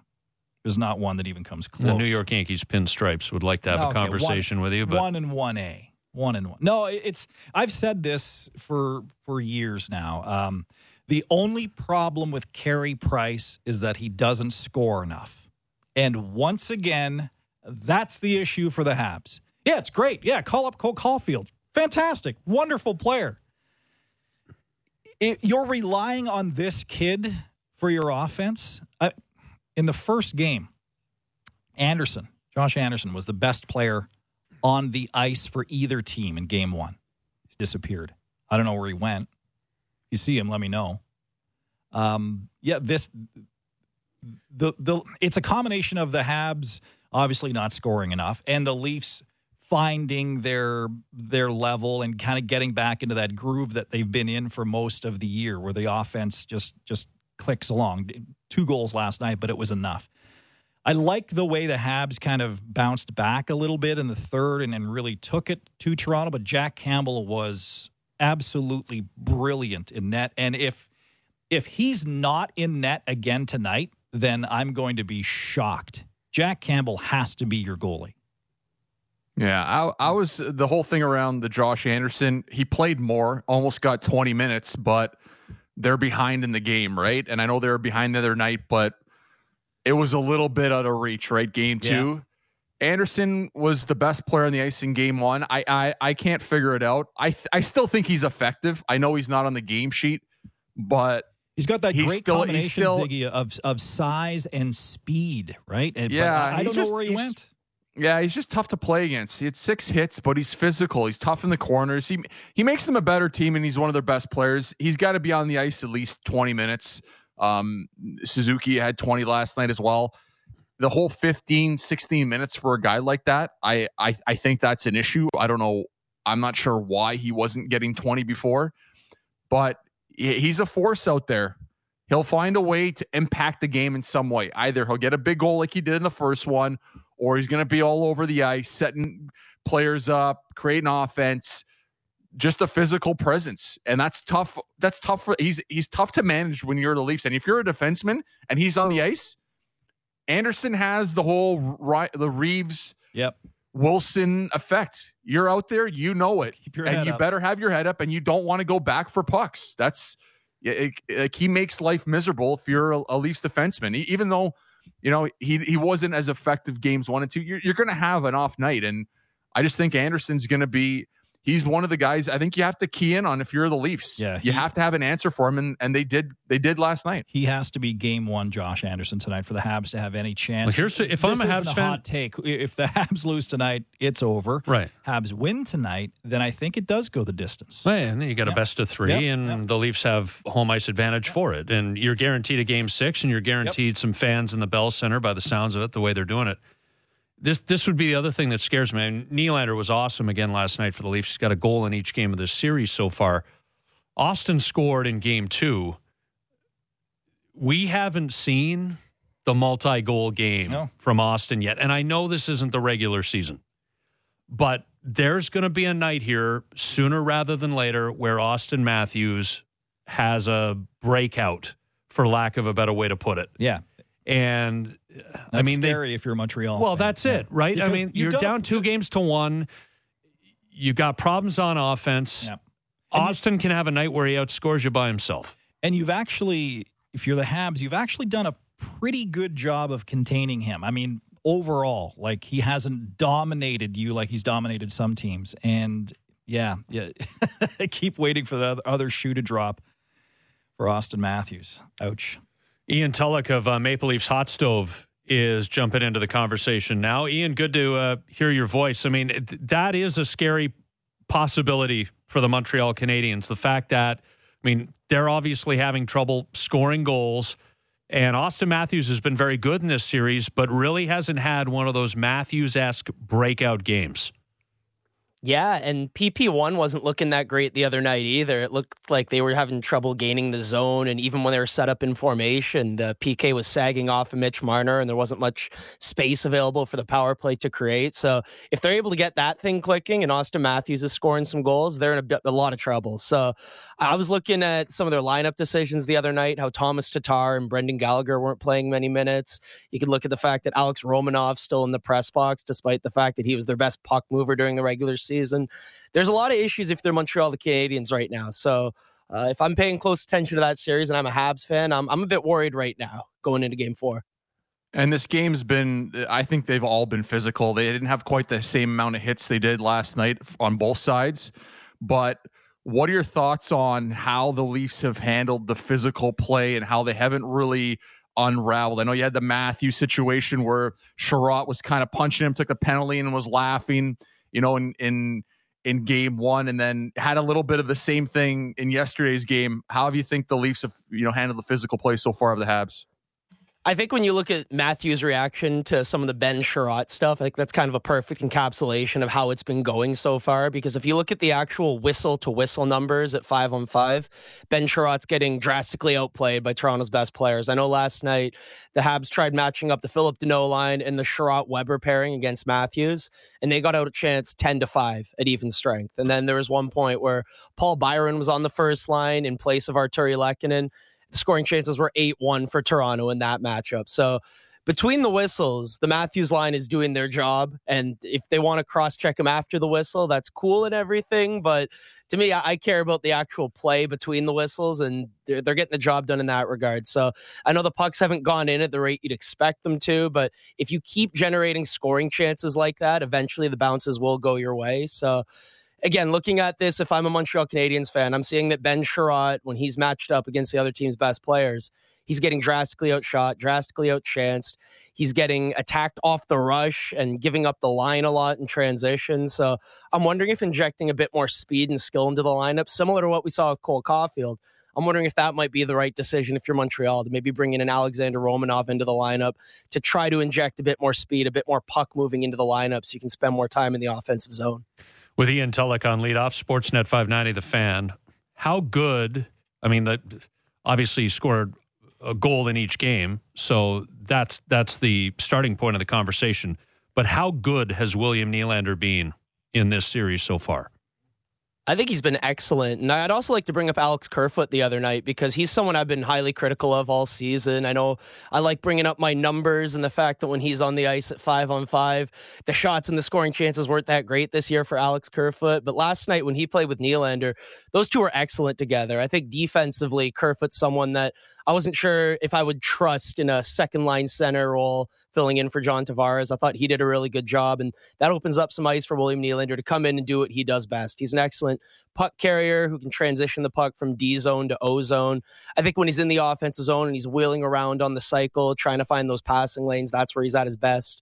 And even on the power play, I think he's been Toronto's most dangerous forward in this series. Unfortunately, he's been under 17 minutes a night in each game. So I think if you're looking long term, how do the Leafs contend for a Stanley Cup? I think Nylander needs to be getting more minutes, especially in the absence of John Tavares, because outside of Matthews and Marner, he's your best forward. And I think we could all agree that in the first few games of this series, he's been their most productive forward. And he needs a, a, bit more minutes, I think, to get going here. I'm not sure if Alex Galchenyuk on that line has been working as well as you'd like to see. In both of his last two games, Alex Galchenyuk has zero shot attempts. I know he took that four minute high sticking penalty. And then in the following shift, he went offside by about 20 feet. So it's good to see Galchenyuk moving his feet. You want to see that from him. But I'm wondering if maybe they should shake up the lines a little bit just because that Kerfoot Nylander dynamic seems to be working really well right now. And Nylander seems to be flying out there. But if you're only playing him 16 minutes and 40 seconds in a game where he's your best player, I think that's a bit of an issue. So I'll be interested to see how Keefe uses him for the rest of the series, see if he can get him some more minutes, maybe on PP1, because as good as Nylander is running that second unit, I think having some more skill out there to make teams more afraid of your shot threat, whether it's from the left wall or from the middle of the ice. I think having more talent out there on the power play is what makes you scarier as a power play unit. And we know that William Nylander is a talented player. So maybe you need to get him more than 16 minutes and 40 seconds of ice time.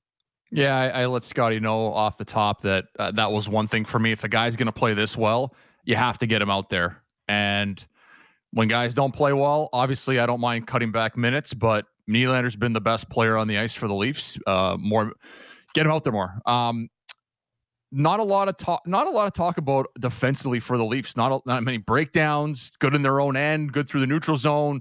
Not giving up much. But the one goal last night, and we were discussing Campbell whether we thought it was a decent goal. And you know, in our group chat last night, I just mentioned that I thought he could have gotten up tighter on Suzuki. How did you break down the one goal against? Yeah, it's funny. I was in a similar text thread with a few friends, and I was just trying to break down because I'll rewatch these goals multiple times because I want to make notes. And it's it's human nature to watch a goal and instinctively want to blame somebody. That's just how it works. So I'm I'm watching it, and yeah, it's a shot from distance. You'd like to see Campbell have that, but I know one of Morgan Rielly's flaws throughout his, his, his career is that when he's defending the rush, he tends to give a, a bigger gap to the opposing forward than you'd like to see. So there were a couple times he was in a one-on-one uh, defense against Nick, not yeah, Nick Suzuki. He was in a one-on-one mm-hmm. rush against, and like you saw in that replay, a bit too much space. You'd like to see him close the gap a bit tighter, but the opposite side of the coin, if you're Morgan Rielly, is that offensively he was maybe their best player last night. He was activating into the offensive zone. I know when he shared the ice with uh, Matthews and Marner, they were absolutely dominant at five on five. And on the goal that Rielly scored, I think it was kind of a perfect encapsulation of what the Leafs want to do offensively when they're at their best. They get their skilled players into the offensive zone, lots of motion to create confusion for defenders. That opens up passing lanes through the middle of the ice. And that's where Marner was able to find Rielly for that cross seam pass in the ozone, gets the goalie moving laterally. And there was a lot of net for Rielly to shoot at where he scored that goal. So with Morgan Rielly, there are going to be some rough moments defensively. There are going to be some magical moments offensively. You, you, take the good with the bad, but I think overall he's a net positive, and definitely that was the case last night. With Ian Tulloch on leadoff, Sportsnet 590, the fan. Josh Anderson, I think around this table we all agreed was the best player in the game in Game One. Uh, since then, there really hasn't been a standout Hab. Uh, based on the notes you take, uh, the data that you have, Ian, where where would the threats from Montreal be coming from right now? Has anybody on paper performed better than they have to our eyes? That's a really good question. I'm trying to think off the top of my head just because I know in the regular season, the combination of Tomas Tatar, Phillip Danault, and Brendan Gallagher, some people like to joke that they're the analytics line because if you look at something like expected goals at five on five over the last few years, they've been the best line in the NHL at controlling the run of play, living in the offensive zone despite facing some of the toughest competition in the NHL. What's weird is that Montreal's broken up that line. And last night, Phillip Danault played a lot of minutes. Uh, J- Josh Anderson played a lot of minutes. Nick Suzuki played a lot of minutes. But Tomas Tatar was almost a healthy scratch. He ended up playing, but he only played about 13 minutes. Brendan Gallagher only played 13 minutes. And I think there's a nagging injury there that's probably bothering him. But if you're a Habs fan and you're trying to find some kind of reason for optimism, I'm sure you guys have talked about this, but Cole Caufield's shot threat, both on the power play and at five on five, is something that they haven't had all year. I know over the last couple of years, Montreal has had positive shot metrics at five on five. They get into the offensive zone, but the problem is that a lot of their shots come from the blue line. And that's great and all, but those are those are low percentage shots. It's the equivalent of running the ball in every down in football or taking deep two pointers in the NBA it's all right. It's, it's cool to be good at it, but at some point, those are really low efficiency shots, and you'd like to be getting a bit closer to the net. Watching the power play the other night, it was interesting to see Cole Caufield kind of roaming around at five on four, trying to find some open ice, and he was able to get it on their first power play unit, and he rang one off the crossbar. So if you're Montreal and you're trying to think, how do we get back in this series? What's that one element of maybe dynamic play that we haven't been able to find yet? I think it's Cole Caufield, and I think you need to find ways to get him into open ice because when he's open in the offensive zone, I think he's Montreal's most dangerous player right now. He's at Ian Graph on Twitter, Ian Tulloch of Maple Leafs Hot Stove. Thanks, pal. We'll do this again very soon. Looking forward to it. I'll have the game three notes up at 8 a.m. if you want to check those out. You Maple bet. Leafs Hot Stove. All Thanks right, a lot. so that's about 35 minutes away. Ian Tulloch from Maple Leafs Hot Stove. We'll pivot. The Blue Jays are going to call up Alek Manoah to make his major league debut and start tomorrow night, game two of a three game series that starts tonight at Yankee Stadium. Is it the right time? They need arms. But this is a kid who's only got three AAA starts.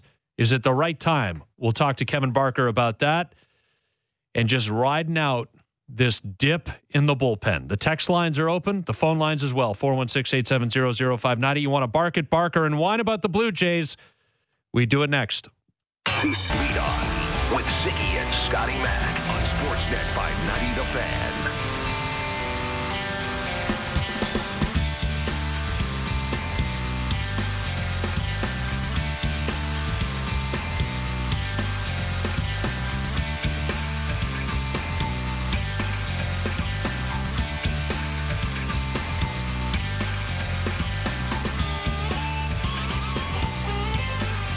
That's where the uh, Blue Jays are going tonight.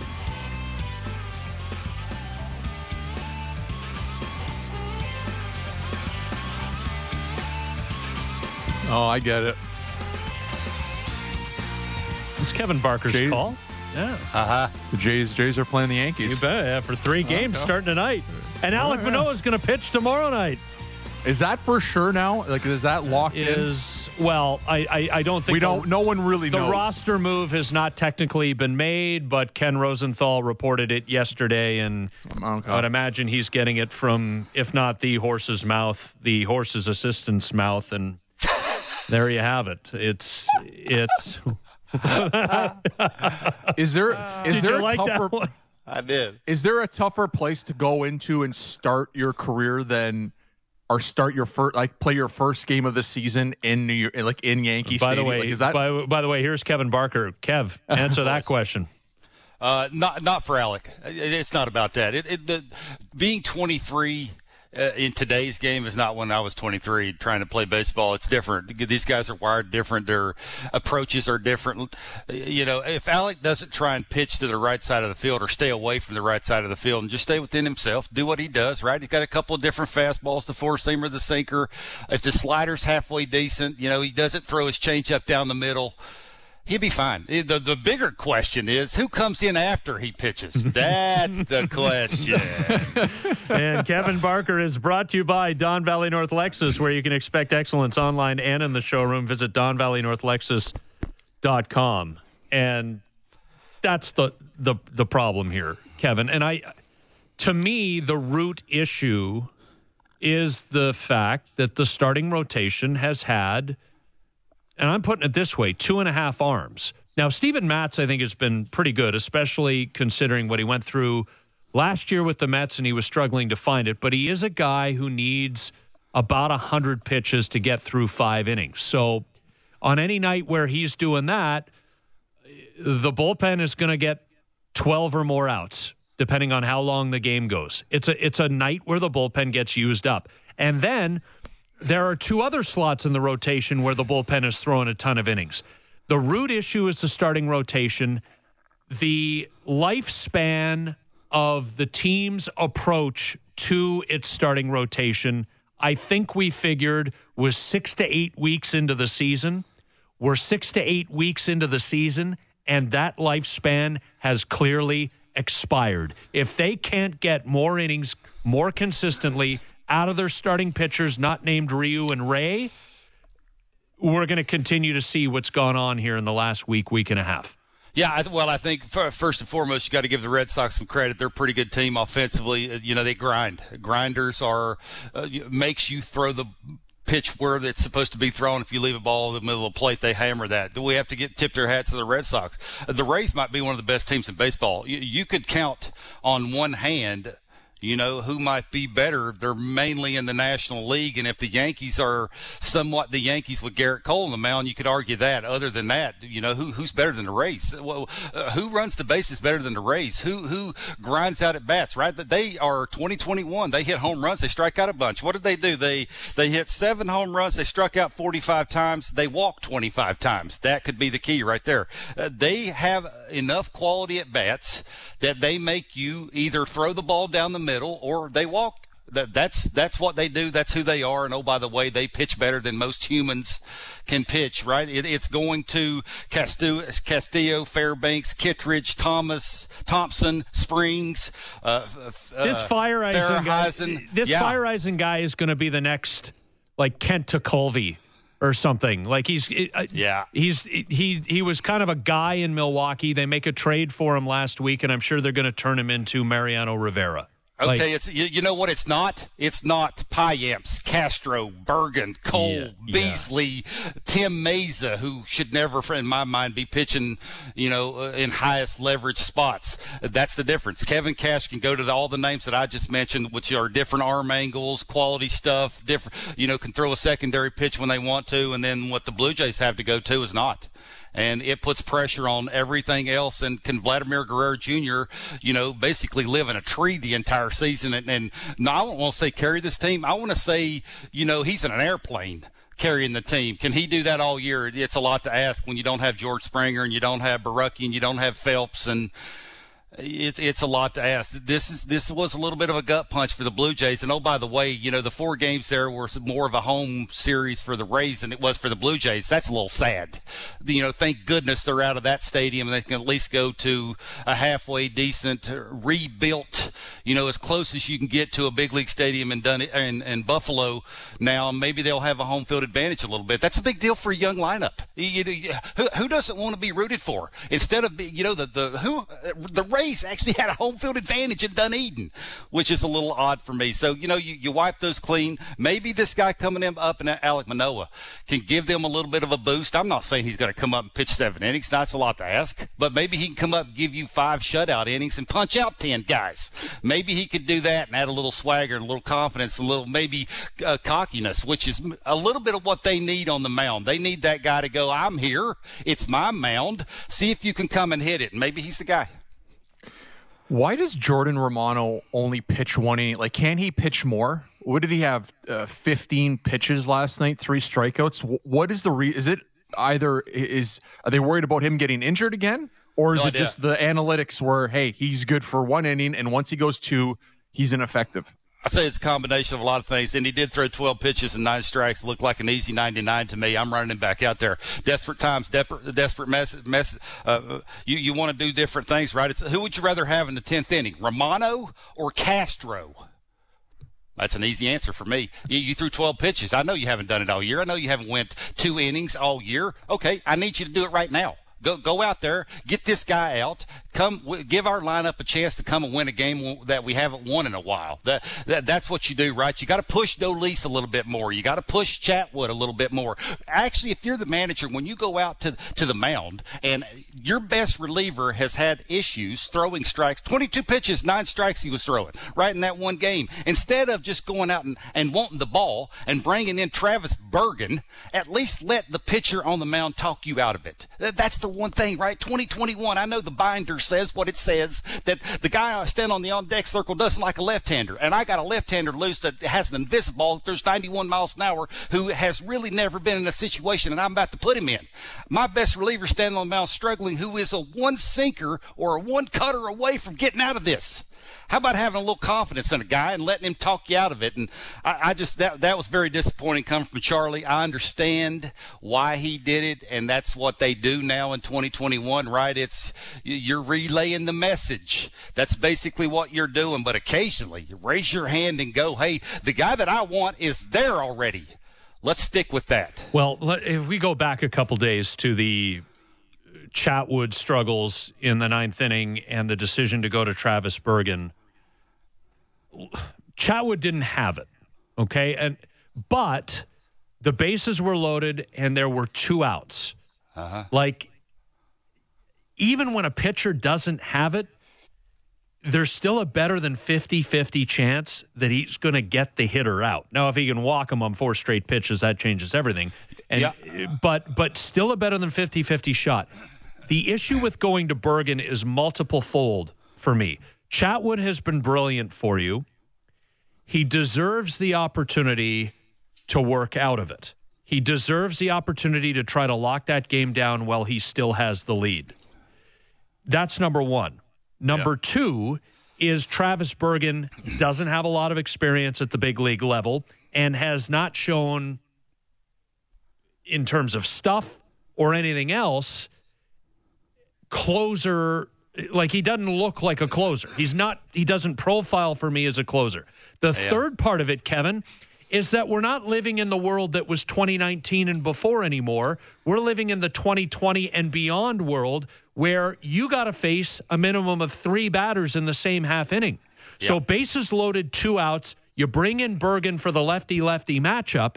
If you don't get Austin Meadows, you can't have a loogie situation where you head back out, lift Bergen, and go to Cole or Romano or somebody else. You got to sit there and suffer while he tries to go after Margot. And then when he doesn't get Margot and you've fallen behind, you got to sit there and s- suffer while he tries to pitch to Brosseau, who's a noted lefty masher. Oh, and he didn't throw him any strikes either. And boom, the game explodes on you.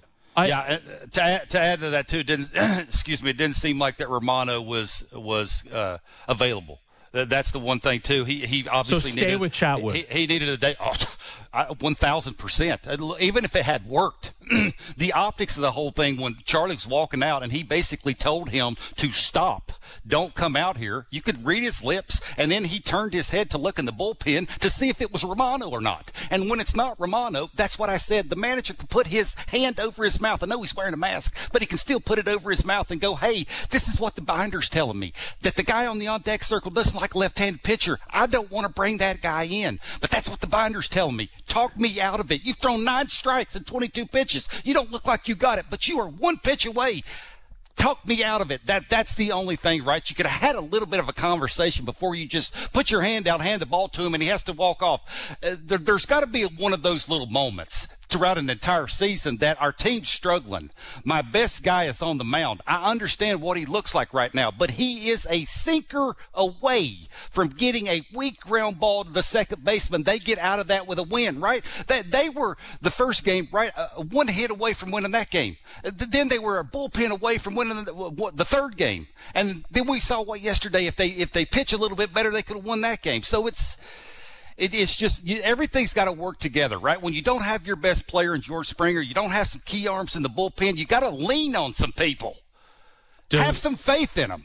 Does Charlie, and there's no way to know this because, I mean, we're not, we don't have access to these guys to even ask the question beyond just Zoom. But is that the sort of situation where the next day, i.e., yesterday, he's got to call Chatwood into his office and just say, hey, dude, look, I mean, stay with me here, or or can if you're Chatwood, can you flush that? Because you got every right to be angry. Yeah, well, you you could see. I don't know if you were watching the game, but I was. You could see him throwing his hands up, Chatwood on the bench, and he was basically mouthing that that's supposed to be me out there. if I'm going to give it up, let me give it up. I, I have good enough stuff. I was having trouble with my pitches. I wasn't throwing them where I wanted to throw them. I have three different fastballs. Occasionally, I'm not going to grip it right, and it ain't going to go where I want it to go, but I was still in it. I think that's the thing here. Occasionally, I, I get it. It's, all of these stats and all this analytic stuff, it, it's a good thing. But occasionally, you got to go. Does it make sense to bring in Travis Bergen?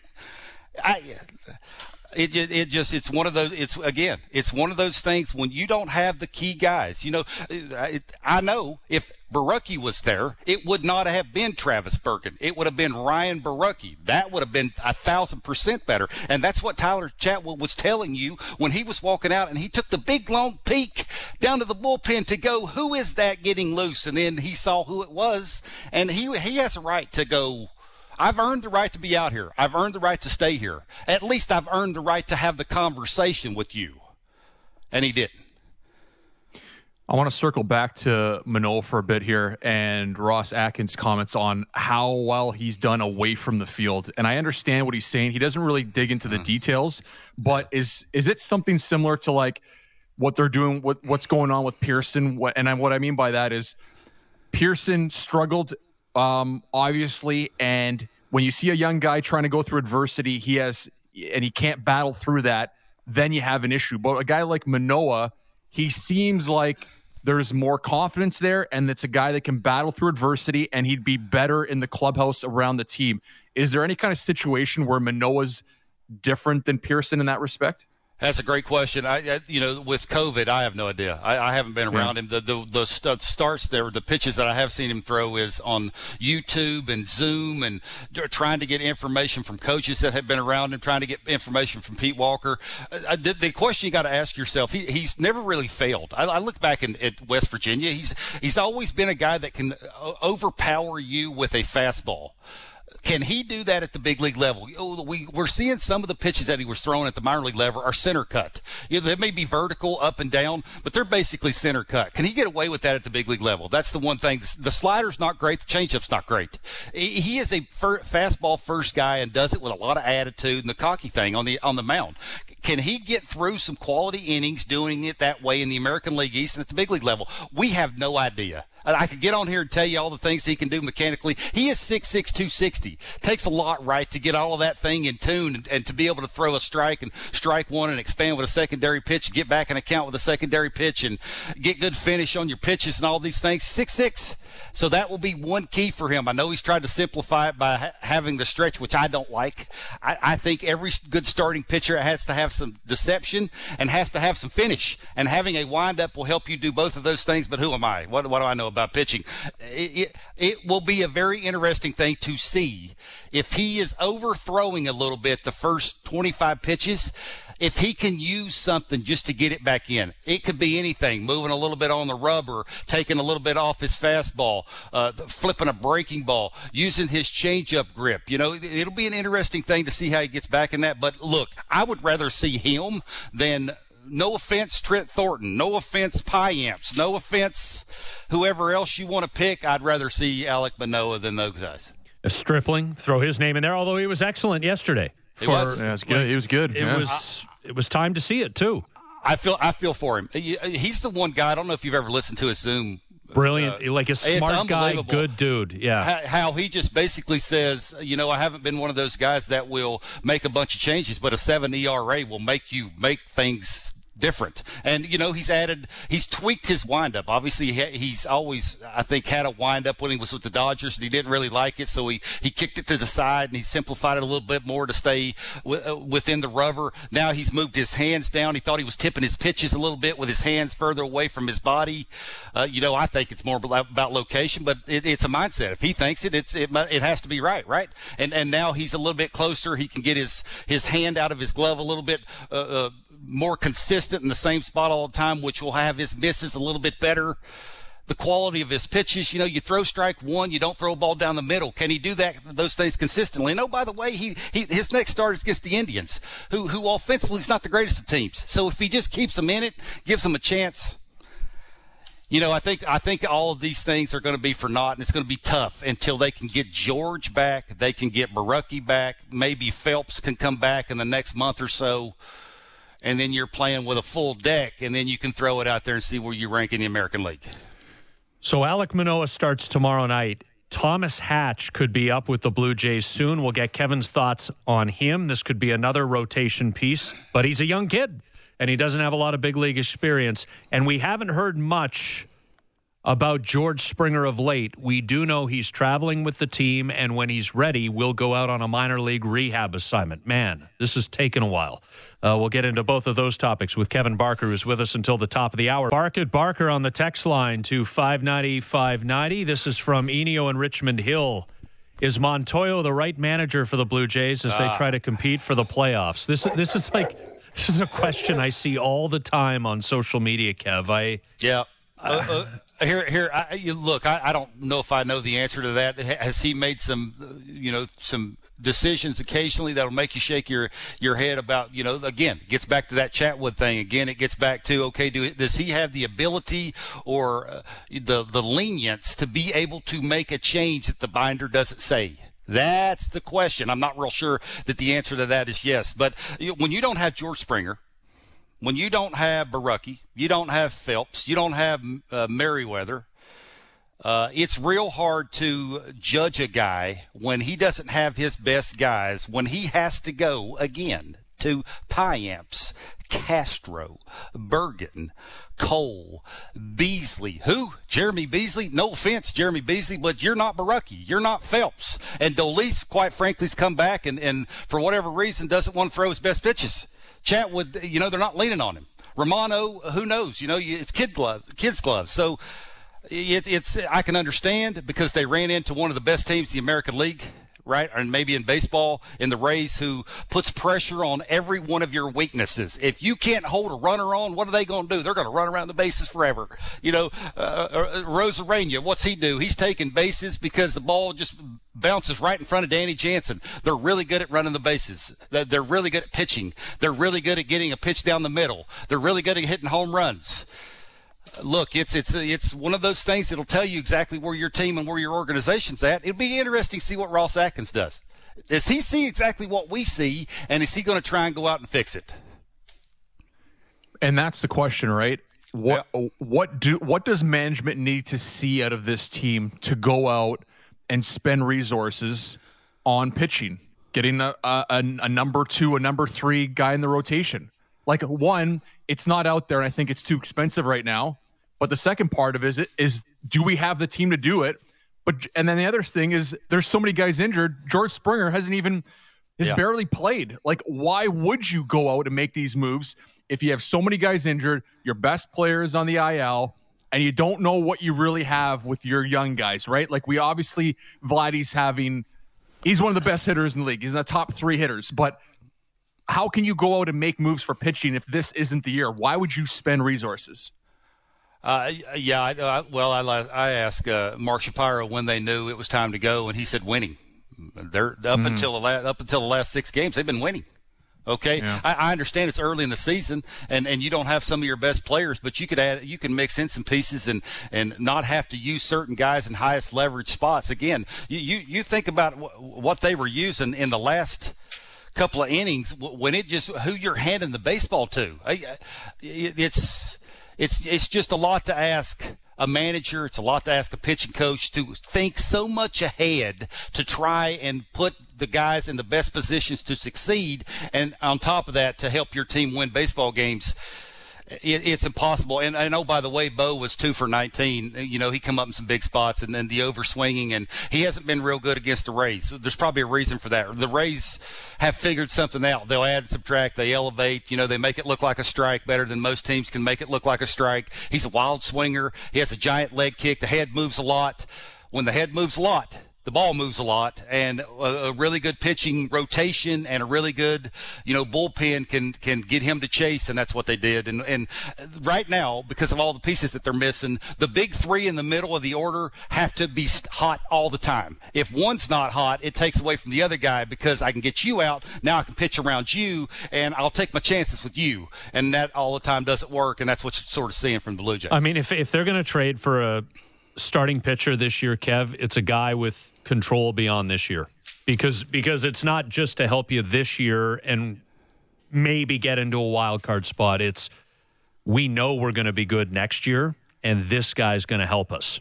Right? Yeah, yeah. I guess, I guess who who would that be? Like well, that, that's the that's the great question. Well, is right? it Berrios you know, in Minnesota? Is is Castillo's issues in Cincinnati something that can be fixed? I mean, he was brilliant last year. He's had a couple of really nice years. He's been absolutely horrible for Cincinnati this year. Mm-hmm. But that's got to be fixable. I mean, it, it can't be a fluke that he was a really good pitcher for two or three seasons going through what he's going through now. Yeah, the small ballpark, you know, the, the, the great American small park that that's in, in Cincinnati, that that could be an issue, right? You know, he's aiming his changeup instead of throwing his changeup. That's what it looked like to me. Again, I, I, I haven't watched every single one of his outings, but the, the couple that I have watched looks like he's aiming some stuff. When you aim stuff at the big league level, you're going to get hammered, and that's why he's got an ERA of over seven. You know, could, could come into the American League East is not the easiest place to reinvent yourself as a pitcher, Ross Stripling. So it's you know it's it's can Pete Walker enough to, to get him back in line to to you know pounding down in the zone and using his best pitch, the changeup. I'm not real sure of that. It, it's very hard to trade a prospect and a big leaguer for a guy with a, a 70 uh, over a 70 RA. That that that's a, a tough sale. So it's you know, you know, management is in a big spot. Do, do you start calling up big time prospects? Or are you going to get something from Nate Pearson? You know, Nate Pearson for me, every time I watch him, you know, it doesn't look like he believes. You have to believe that you're good. If you if you don't believe, nobody else is going to believe it. And it's it's this will be an interesting thing to see when George comes back and he's leading off. That takes pressure off of Bo. Then Vladdy will be better. Teoscar Hernandez can get settled in. Randall Grichuk is his thing. Marcus Semien's hitting six. All of a sudden, you're putting tons of pressure because your lineup's a little bit longer. It takes a little bit of pressure off your bullpen, at least the middle part of your bullpen, right? Dolis is going to figure it out. He's a halfway decent pitcher. He's going to figure it out, right? Chatwood hopefully can continue to throw the elevated fastball at 97 miles an hour, the sinker and the cutter, and, and all those pitches are good. Hopefully they stick with him. But Romano, this for me, this is the one guy they're going to have to lean on a little bit more. Occasionally, you got to walk up to him and go, "Hey, can you give me another inning?" I get what it says, I get what the HP department's telling us, but right now we're going to need a little bit more from you, especially with all the, the things that they don't have. It's time to step up. Put your big boy pants on. Go go ask your your trainer or your your your the guy in the clubhouse that takes care of the clubhouse. Go, hey, I want the biggest uh, pair of pants you got because I need them, and let's let's put them on and let's go out there and, and, and roll up our sleeves and get after some people. Thomas Hatch could be up on the weekend uh, to fill a rotation spot, and uh, look at at this point they should be trying anything, Kev. But it, it's a big ask to just say, hey, Thomas Hatch you have a handful of major league games of experience. Uh, you coming off an injury, uh, just slide in and help us solve our problems. In hey, the very same way, it's a tough ask for Manoah.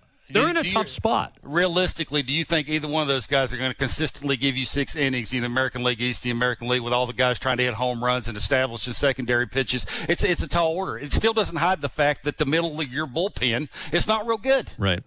So I uh, look, Thomas Hatch is great. You'd rather have him in the big leagues than the minor leagues. That, that's that's great because you can you can bring him in after an opener, which maybe will hide some of the the faults that you have at the bullpen. Maybe you could leave him in the bullpen. There, there's many ways because he is a hard thrower and he locates. That's the one thing he can do is he can locate. He can throw quality pitches. Maybe you can maximize that. But I'm with you. It's a it's a tall order. They got to they got to somehow with a lot of these teams, a lot of these games, win 10 to 7.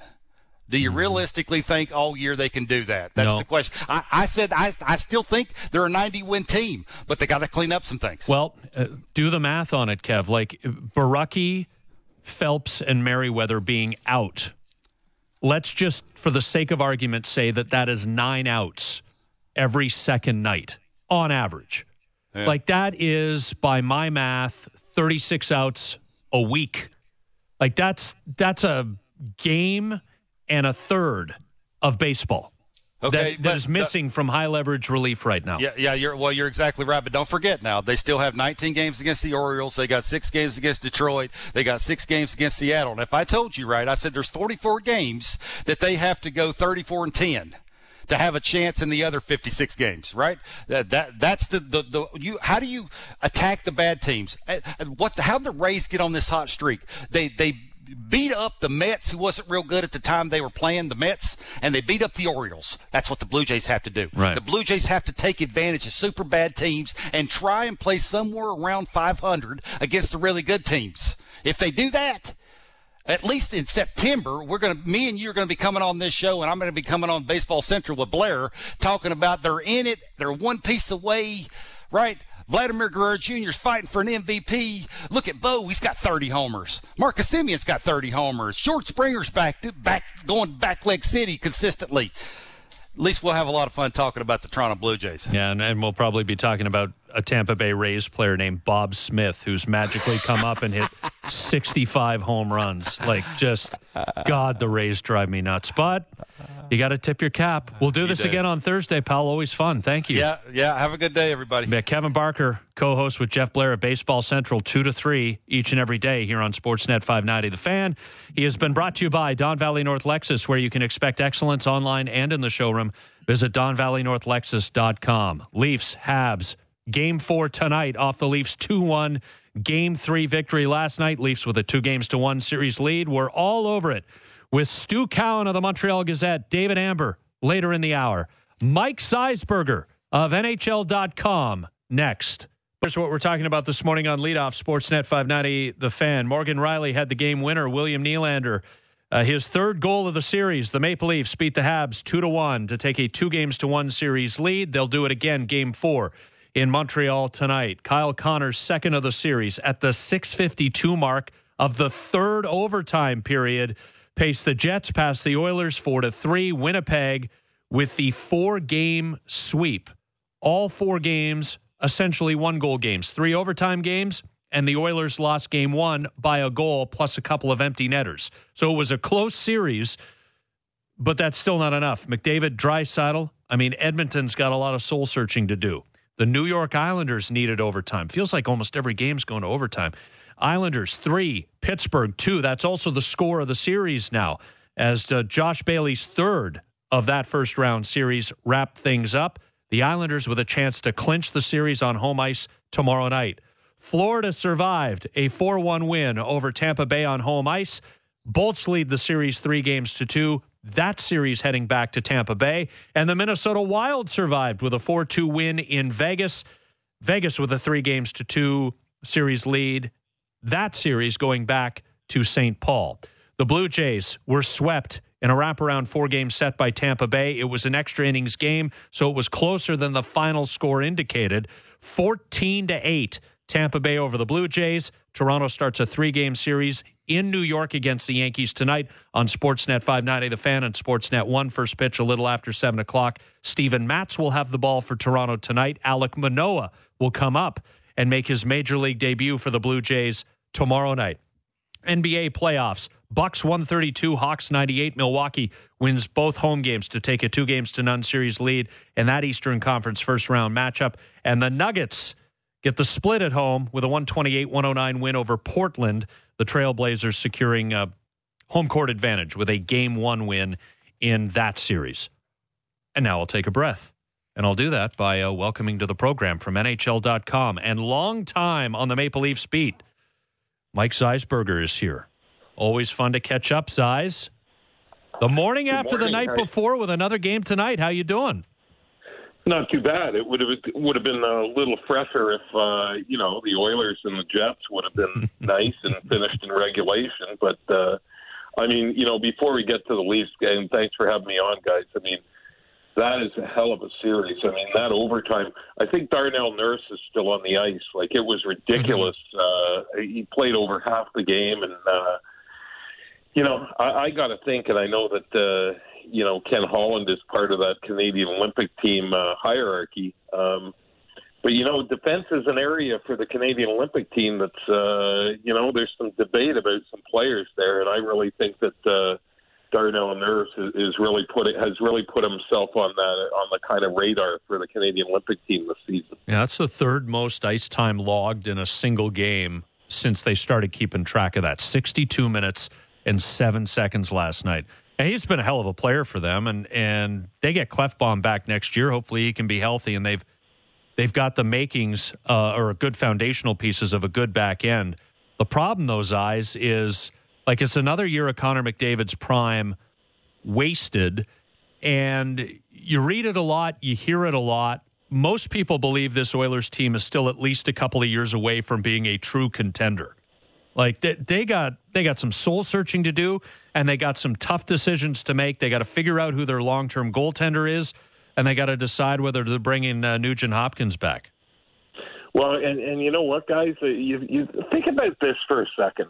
Um, and I, I, I, you know, correct me if I'm wrong here. I believe Connor McDavid has won, or the Oilers have won one playoff series in the Connor McDavid era. So if you look at that, between Auston Matthews, who obviously is still playing, the, the Leafs leading the Montreal Canadiens two to one in their series, but between Auston Matthews and Connor McDavid, who, you know, one guy is probably going to win the Hart, one guy won the Rocket Richard. They've won one playoff series between the both of them, and I realize that they're still relatively young. But like you said, um, you know, you, these guys are, you know, if not at them approaching the primes of their career. And, you know, I'm sure people in Edmonton are like, you know, what people in Toronto were like last year after the loss to Columbus, just shaking their head, going like, uh, are we, like you said, are we wasting, um, you know, kind of the uh, the window of opportunity with these two guys? And it, you know what? I mean, it just it's a cliche, but it just shows you how much of a team game this is when arguably two of the two best players. I would put Nathan MacKinnon in there and Sidney Crosby as well. But two of the top five players in hockey um, have one playoff series win between them. When do you think people start asking questions about McDavid and Draisaitl in a sense of, eh, you know, are these guys more than just regular season great players? I, I know McDavid for me is going to go down – as the greatest player I've ever seen play, but we know what happens until players win. I throw Ovechkin in there, throw Steve Yzerman in there, right? These were those were another two of the all-time greatest, but yeah. we don't talk about them until they until they won anything. But are we entering that time right now where it's like, okay, McDavid's been great during the regular season, Draisaitl, but they have to win at some point. Are they just going to go down as really good players? Well, I mean, I I I will say that I have a lot of faith in Kenny Holland, the, the GM of the Edmonton Oilers. I think he knew what he was getting into. Um, you know, there were a lot of questions because because of salary cap issues at the trade deadline. Could Edmonton have done more? But uh, you know, uh, I do know that Kenny Holland looked at it and said, you know, this isn't the year yet. Uh, maybe next year. So let's see how his plan goes. I'm sure in Edmonton right now there's a lot of uh, hand wringing and, and, and panic um, among the fan base, and, and rightfully so. I don't think you pull the plug uh, yet, but you know there, there's a couple of positions. Like there there was a play last night, I believe it was on the uh, tying goal, but um, Ethan Bear, who's, who's still a young, a very very young player, um, and still learning, and especially on defense, which is you know you ask coaches. I remember Paul Maurice saying as a defenseman uh, he never really kind of gauged how a young defenseman was going to play until I think he said something like 160, 170 NHL games. So we'll see how that goes. But Ethan Bear, they were nursing a, a one goal lead, just fires a pass up the gut in his own zone in the third period. I mean, that that's just things that you learn, but you cannot have happen. Um, Mm-hmm. And so the development of guys like that is, is going to play, to me, um, is going to play a big factor in which direction Edmonton goes. I mean, yes, there's going to be a lot of questions about uh, Draisaitl and and, uh, and McDavid, um, kind of like there were, you know, last year about Matthews and and, and Marner. Um, Mm-hmm. But you you knew they weren't going anywhere. Uh, And right now, I mean, I don't think I I think it's pretty safe to say that those two guys, McDavid and and uh, Draisaitl, are, are are staying put. That's uh, yeah, I'm not going on a limb for that, but I mean. You you watched that game last night. I mean, I, I don't think they. It was almost like like Nurse. They never came off during the overtime. So uh, uh, you know, it, it wasn't from a lack of effort, but you know, Edmonton ha- Edmonton has some words too. I mean, when you're starting goalie in the playoffs at 39, and I'm not blaming Mike Smith for what happened by any means, but uh, certainly you got to look at him and say, is this a guy that we think we can win with for the next two or three, four years? And, and once again, that's another issue uh, that, that, that the Edmonton Oilers have to address. with Mike Zeisberger of NHL.com on leadoff Sportsnet 590, The Fan. So I have felt like a pretty confident Leafs fan throughout this series. I've liked the matchup with Montreal. Game one was difficult with what happened to Tavares, and then obviously they didn't win. Uh, Nick Foligno didn't play last night, so they've they've taken a hit, like a significant hit to their forward depth. Yet they grinded it out last night, Zeiss. And if I'm a Montreal Canadiens fan, and I can tell you this, I'll be dead and buried before I, long dead and buried before I ever consider that. But if I'm a Montreal Canadiens fan, the one thing that would worry me most is that for as well as he's played, Auston Matthews hasn't had that breakout game yet. And I, I, I just wonder if it's coming soon, right? And and if it does, this series could be over pretty quick. No, you're listen. You're absolutely right. He hasn't. Uh, although you know, game two was. You could argue uh, that it was one of, if not the finest all-around games that he played. His 200-foot game and and uh, the way that he's initiating body contact. But yeah, I mean, offensively and, and from a goal sc- scoring point of view, um, you you're just kind of waiting for him to explode. I think you know a couple things. Number one, we talked about the Edmonton Oilers and, and, and their issues. You know, I think last night's game is a sign of maturity uh, of this Maple Leafs core because you know in in playoffs past, those were t- the type of games that the Leafs didn't win. Maybe they were a little boring at times. Uh, you know, the suffocating defense until the third period, which I think they they took their foot off the gas a little bit and. Uh, almost paid the price for it. But just in the style that that they played, I mean, you know, like I said, uh, from a, for excitement level, it didn't match uh, the Oilers or the Jets. But you know what? A win is a win, and I thought they played um, the type of hockey that you have to play. Now, uh, you know, it's a privilege that I'm, I'm the table setter for. Uh, for my friend Stu Cowan and uh, obviously David Amber later on, and they could they could speak to this. But when I look at the Montreal Canadiens, the one thing, and I've said this for for the last year, for the last few years, who you know, who on their roster offensively is the type of guy that when you're a coach and you look at the Montreal side and you go, we are scared of this guy.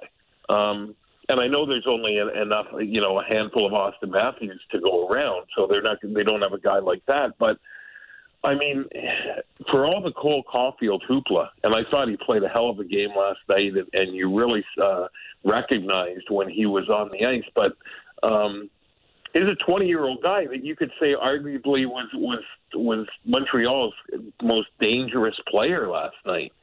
And uh, you know they have four goals in nine periods.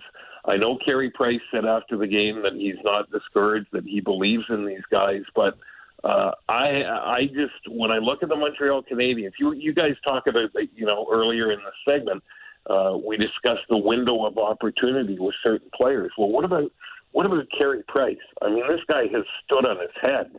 Um, I think Jason Spezza is still having nightmares of that stick save, uh, lunging stick Mm-hmm. save that Price made last night. So, but you know, on the other side of things, like I said, who has been that dynamic offensive forward for the Montreal Canadiens, a, a star forward in the last decade, in the last two decades, that op- uh, opponents would be uh, fearful of. Um, and that's not to take anything away from a guy like Suzuki or Toffoli because they are very, very good offensive players. But um, you know, I, I think that that's been a something that's been lacking for the Canadiens in a long time.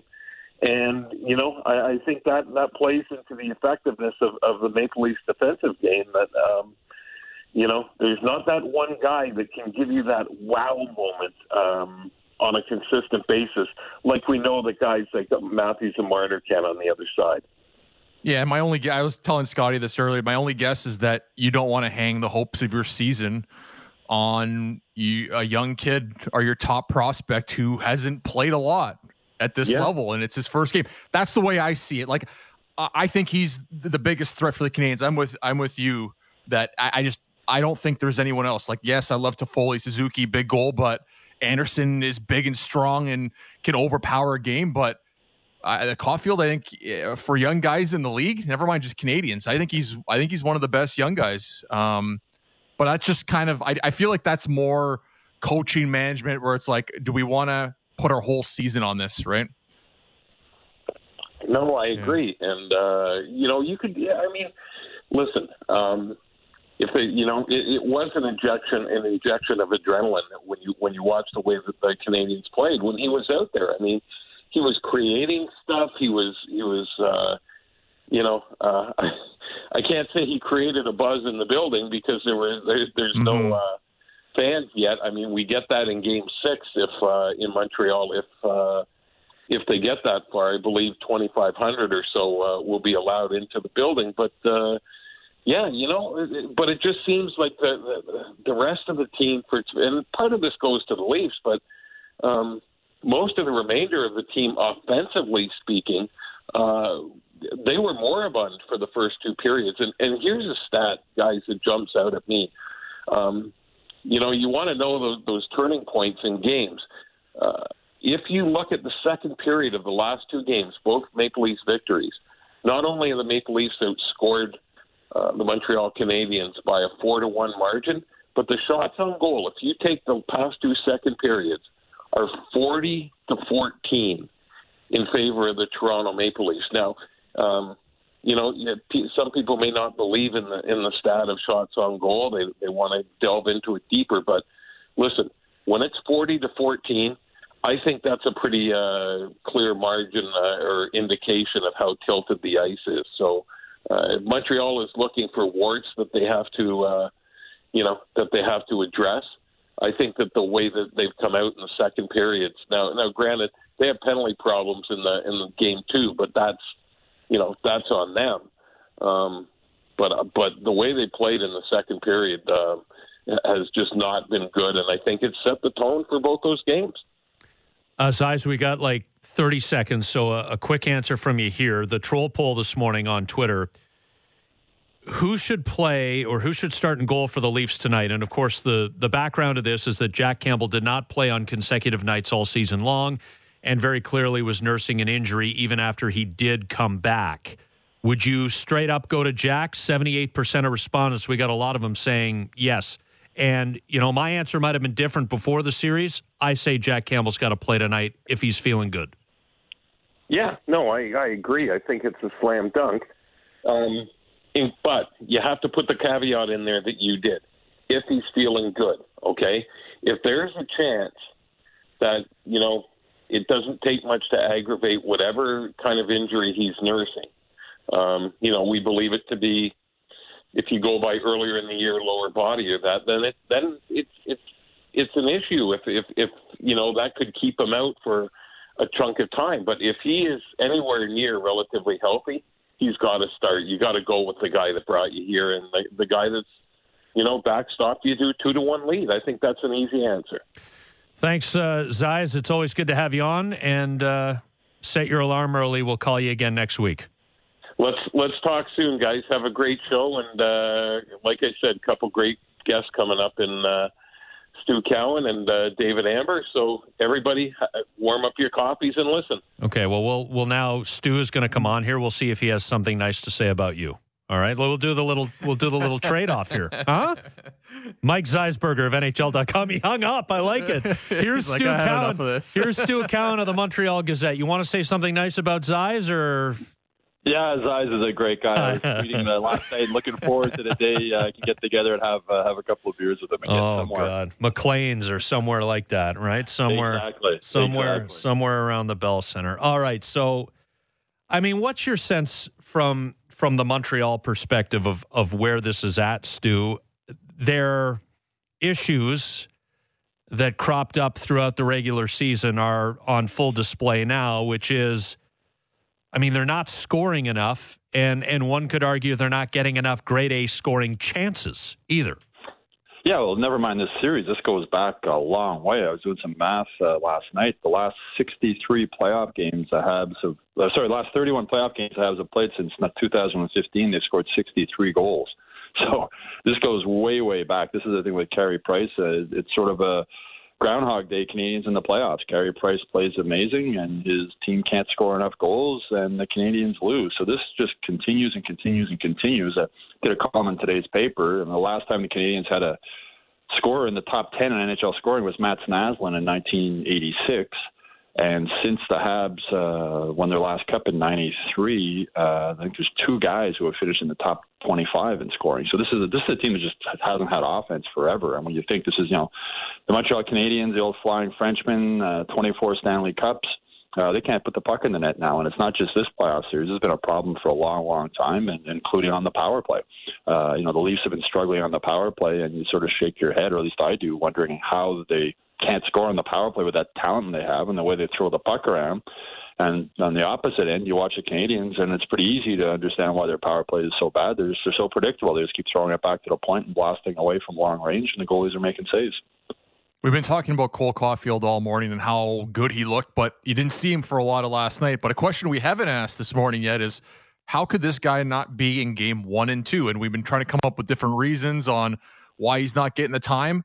Uh, why did he just magically appear in game three, or was this part of the plan? I have no idea. I've been shaking my head about this since the start of the series. Just mentioned, there's a team who can't score, and you have a kid who's a natural born goal scorer who's scored at every single level he's played at, including the NHL. He had four goals in 10 games after he was called up, and some people might say, yeah, well, two of them were in overtime. Yeah, but he got set chances to score, and he scored. You know, the problem with the Canadians, they have too many guys who get chances, and, and they can't score. So I, I really don't understand why they didn't put him in the lineup. Uh, I imagine it might have something to do with not having the last change in the first two games. Uh, after two periods last night, Caufield had nine minutes of ice time. Uh, third period, they started double shifting him a little bit when they needed a goal. And after the game, I asked uh, Dom Ducharme in the Zoom conference, you know, why were you reluctant to play him more often in the first two periods? And he sort of he didn't like the question.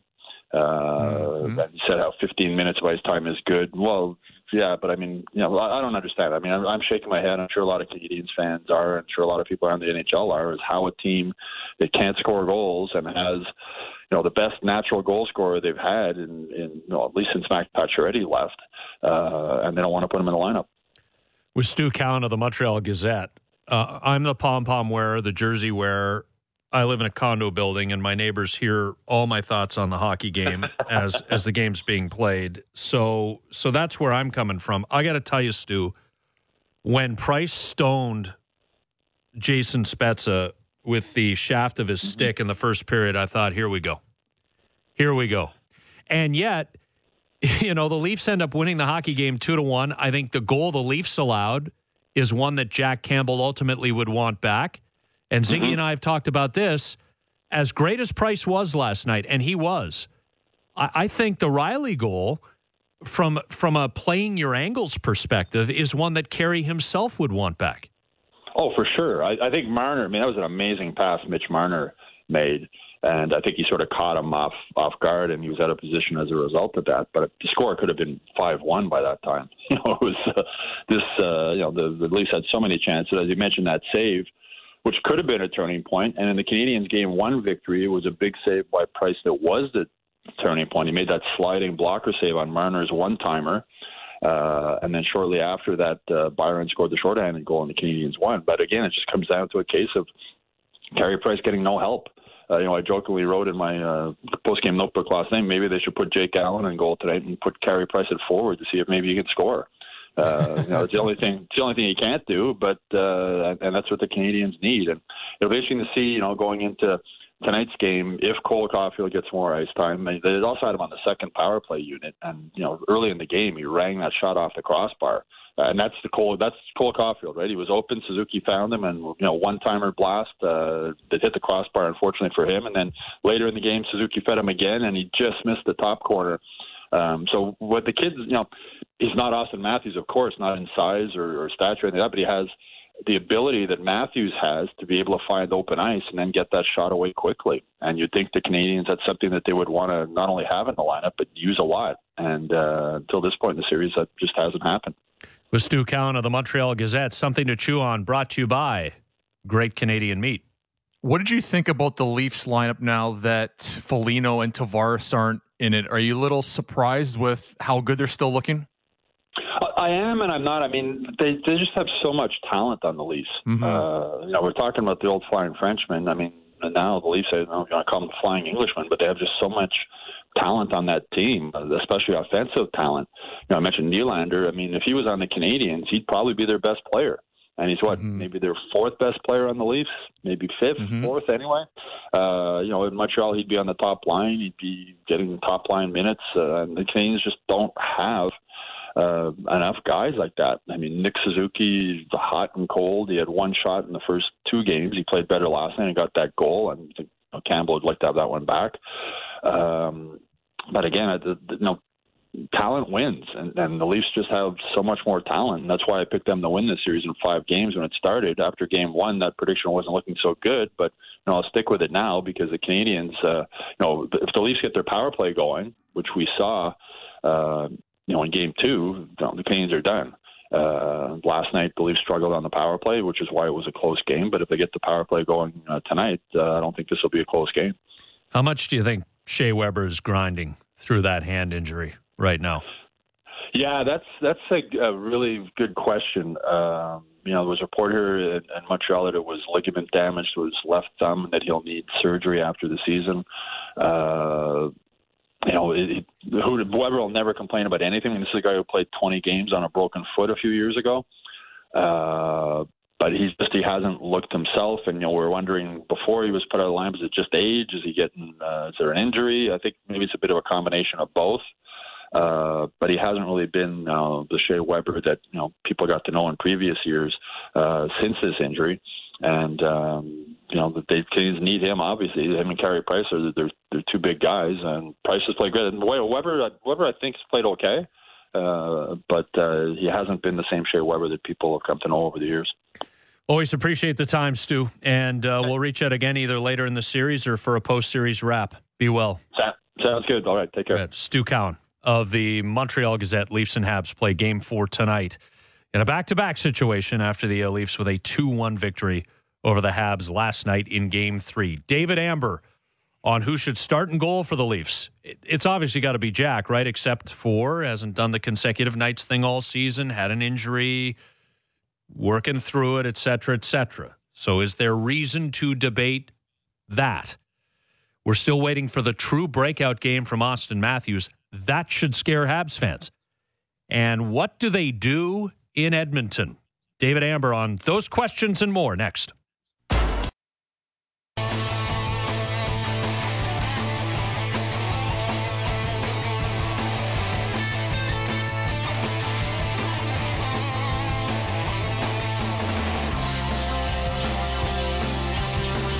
So our next guest, Zig, was on the air till like 2.30 in the morning. That six period Jets Oh, that's Oilers right. game. Yeah, three OTs, and he woke up early. What do you think he's going to sound like? Da woke up. Honestly, you don't know. Literally, three in the morning, five in the morning, eight in the morning. You won't know. You know, he just comes on I- and I think- rocks it. I think he's just got to be honest. He's probably done a 90 minute workout already. He's probably a pot of coffee you. deep. No, he doesn't drink coffee. Trust me. This is like green tea max. It's but there's got to be caffeine in it, though. May I honestly, I think he'd be okay without caffeine. I think he can get he gets by the day, gets by the morning. There's a workout in there for sure. Usually two workouts. I'm telling you. All right. Well, he is funny enough. He, the he we're referring to has been listening the whole time. David Amber, jump in and defend yourself. How you feeling this morning, pal? You guys do not know me very well. I, am, uh, I had a lot of coffee last night. Um, I haven't worked out in in ages, at least since the playoffs began, and um, I'm currently lying in bed taking this call. Uh, yeah, it was a late one. It was a late one last night. I can't lie, but it was it was exciting, but it was a late one, and um, man, I we there's a lot of. I mean, I've always said this: sports is the best reality, or you know, like live sports, the best reality TV there is. You just never know what's going to happen. And this is case in point. You know, the Jets sweeping the Oilers. I mean, just no one saw that coming. I know some people predicted the Jets would win the series, but no one thought they'd be able to do it in four games straight. It was uh, it was quite an incredible scene last night. Okay, so so what happens with the Oilers, David? Because I, I could present an alternate reality to you and say that what if the Oilers win the three overtime games instead of lose them?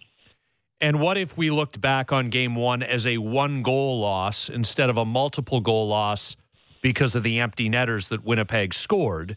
Mm-hmm. Like it was a close series.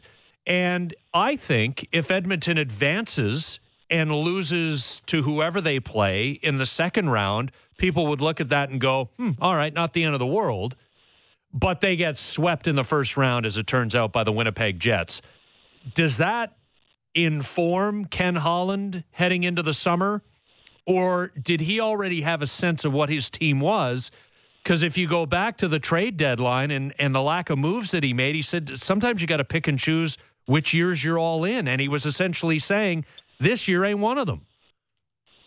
Yeah, I mean, I, listen, I'm pretty sure Ken Holland knows what his team's about, and his team's about you know 29 and 97. Uh, you know, and it's it, I'm not, and that's not a disrespect to you know Darnell Nurse. Uh, he, he had he had a sh- couple shifts last night that are longer than most Hollywood marriages. I mean, he, he had a he had a five minute shift at one point yesterday. It was it was unbelievable. And Mike Smith, you know, 39 year, years old or not, looked you know, he was spectacular at times. I mean, it didn't have to go to three overtimes. It could have been over in the third period. It could have been over, you know, five or six times in that first overtime. So, um, no disrespect to them, but essentially the team's fortunes lie on the on the sticks of Draisaitl and McDavid, and I think Ken Holland's aware of that. And I think he was being uh, cautious at the trade deadline not to get sort of this glazed eye look on, ooh, the Oilers can make a run this year, because he realized they're a flawed team in many respects. There's going to be about $20 million coming off the books. They, regardless of had they beaten Winnipeg in the series and, and regardless of what happened, uh, there was going to be a lot of change and upheaval coming to this team. Ryan Nugent Hopkins, uh, Adam Larsson, who carries a big price tag over $4 million, Tyson Barrie, you know, Mike Smith, uh, Alex Chiasson. I can go on and on. They have about nine or 10 UFAs. It's going to be a very different look. And, you know, there was a lot of speculation. Well, of course, Ryan Nugent Hopkins, he's a career Oiler. He's a career Oiler. Uh, you know, he might not be back. Uh, he's a very good piece. He's a strong player. He's going to want to get paid. Uh, the gap between what he makes in Connor and and and Draisaitl isn't going to be egregious in, in his eyes, but he isn't, you know, that great secondary scoring piece. He just isn't, right? I think he had one point, one assist, or he had a goal yesterday, but he does not score uh, enough to be that contributing factor, uh, even though he's a very solid two way player. So this could be, and the look on his face at the end of the game, it almost like he might have feared that this was his last game as an Oiler. So I think they're going to have a very different look. Uh, next year, and they're going to have to try and address some of those needs to give uh, some better complementary pieces surrounding those two superstars. Would you make or take anything from Mc, what McDavid said, and that they don't need to make all these big changes, or like what what do you think he meant by that? Like the like turn over the whole team except you know maybe him, Nurse, and Draisaitl. Like I I I don't know what to make of of what he said, and that he just didn't seem like they Oilers needed to change a lot to be successful in the playoffs. Well, you know what? His voice, you know, his words said one thing, his face said absolutely another. I, I mean, we yeah. ran a 45 second montage during the intermission last night of him barking at every teammate. And, I know. Uh, you know, like, and it wasn't in a negative way. He was just trying to get them to raise up to his level of intensity and his level of, of fight. And he wasn't accepting any mistakes, some bad passes by Puljujarvi and some bad breakouts and some dumb penalties. And I think he's fed up. I mean, Here's the thing, though. I mean, post game, we were having this conversation about McDavid and his future and everything else. You know, superstars have had to suffer before they win. Mm-hmm. He's not going through a path that's any different than than than Alexander Ovechkin, than Mario Lemieux, than Steve Yzerman, than Joe mm-hmm. Sakic. Mm-hmm. I mean, these guys didn't just walk out there and, and start hoisting Stanley Cup. So there's pain. I mean, talk to Nathan MacKinnon, right? There's pain. Uh, and now finally Nathan MacKinnon, you know, a few years after Colorado was dead last in the NHL and seemingly going nowhere, uh, you know, they're a Stanley Cup favorite. So this is part of the process but he is absolutely fed up. And and for him to say, well, we, you know, I don't expect a lot of changes. I'm not sure. That's one of those questions. What's he supposed to say? Yeah, we're getting rid of everyone.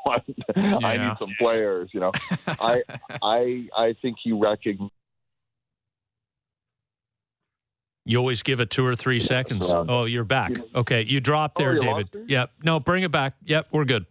Oh, okay. I'm sorry. I was just saying. I was just saying you know, McDavid can say what he wants, uh, but publicly, but we know privately he's he wants to, you know, he he knows what's around him and he knows what needs to be around him, and uh, and I'm sure he's looking around at some of the other young stars in the league and and looking at their complementary pieces, and there's probably some envy there. So there's going to be a, a massive overhaul in in Edmonton. Uh, I think simply because you have the ability to, you're going to have a bunch of money and a bunch of guys who are UFAs, and you'll be able to make some decisions with David Amber on leadoff, Sportsnet 590, the fan. So the Leafs have dealt with the attrition, losing Tavares, and then not having Nick Foligno last night very well.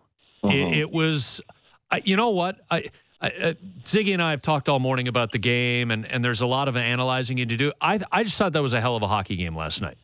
It was fun. It was entertaining. There weren't a ton of goals uh, but it was up and down the ice at times. I thought it was mm-hmm. well played. There wasn't chippiness, but there was an edge. There was uh, high competitiveness, and and I think this Leafs team deserves a lot of credit post the Tavares incident uh, with how it has handled things.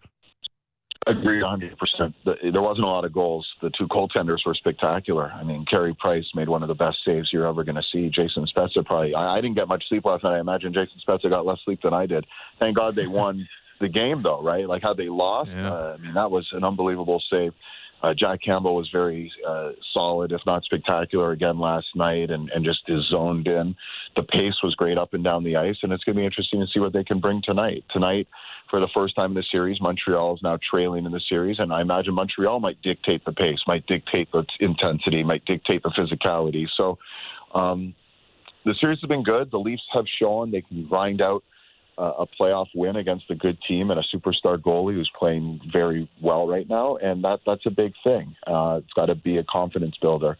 Uh, the key is going to be to to, to try and get through tonight's game and get through the rest of the series, not just to win it, but also to stay as healthy as possible. Because now you have a scenario where the Jets, as crazy as that triple overtime was, are going to be sitting down, relaxing, resting, preparing. And the Leafs aren't going to have that luxury, whether it's you know going to take another two, three, or four games. Uh, so it's going to be interesting uh, how they manage this.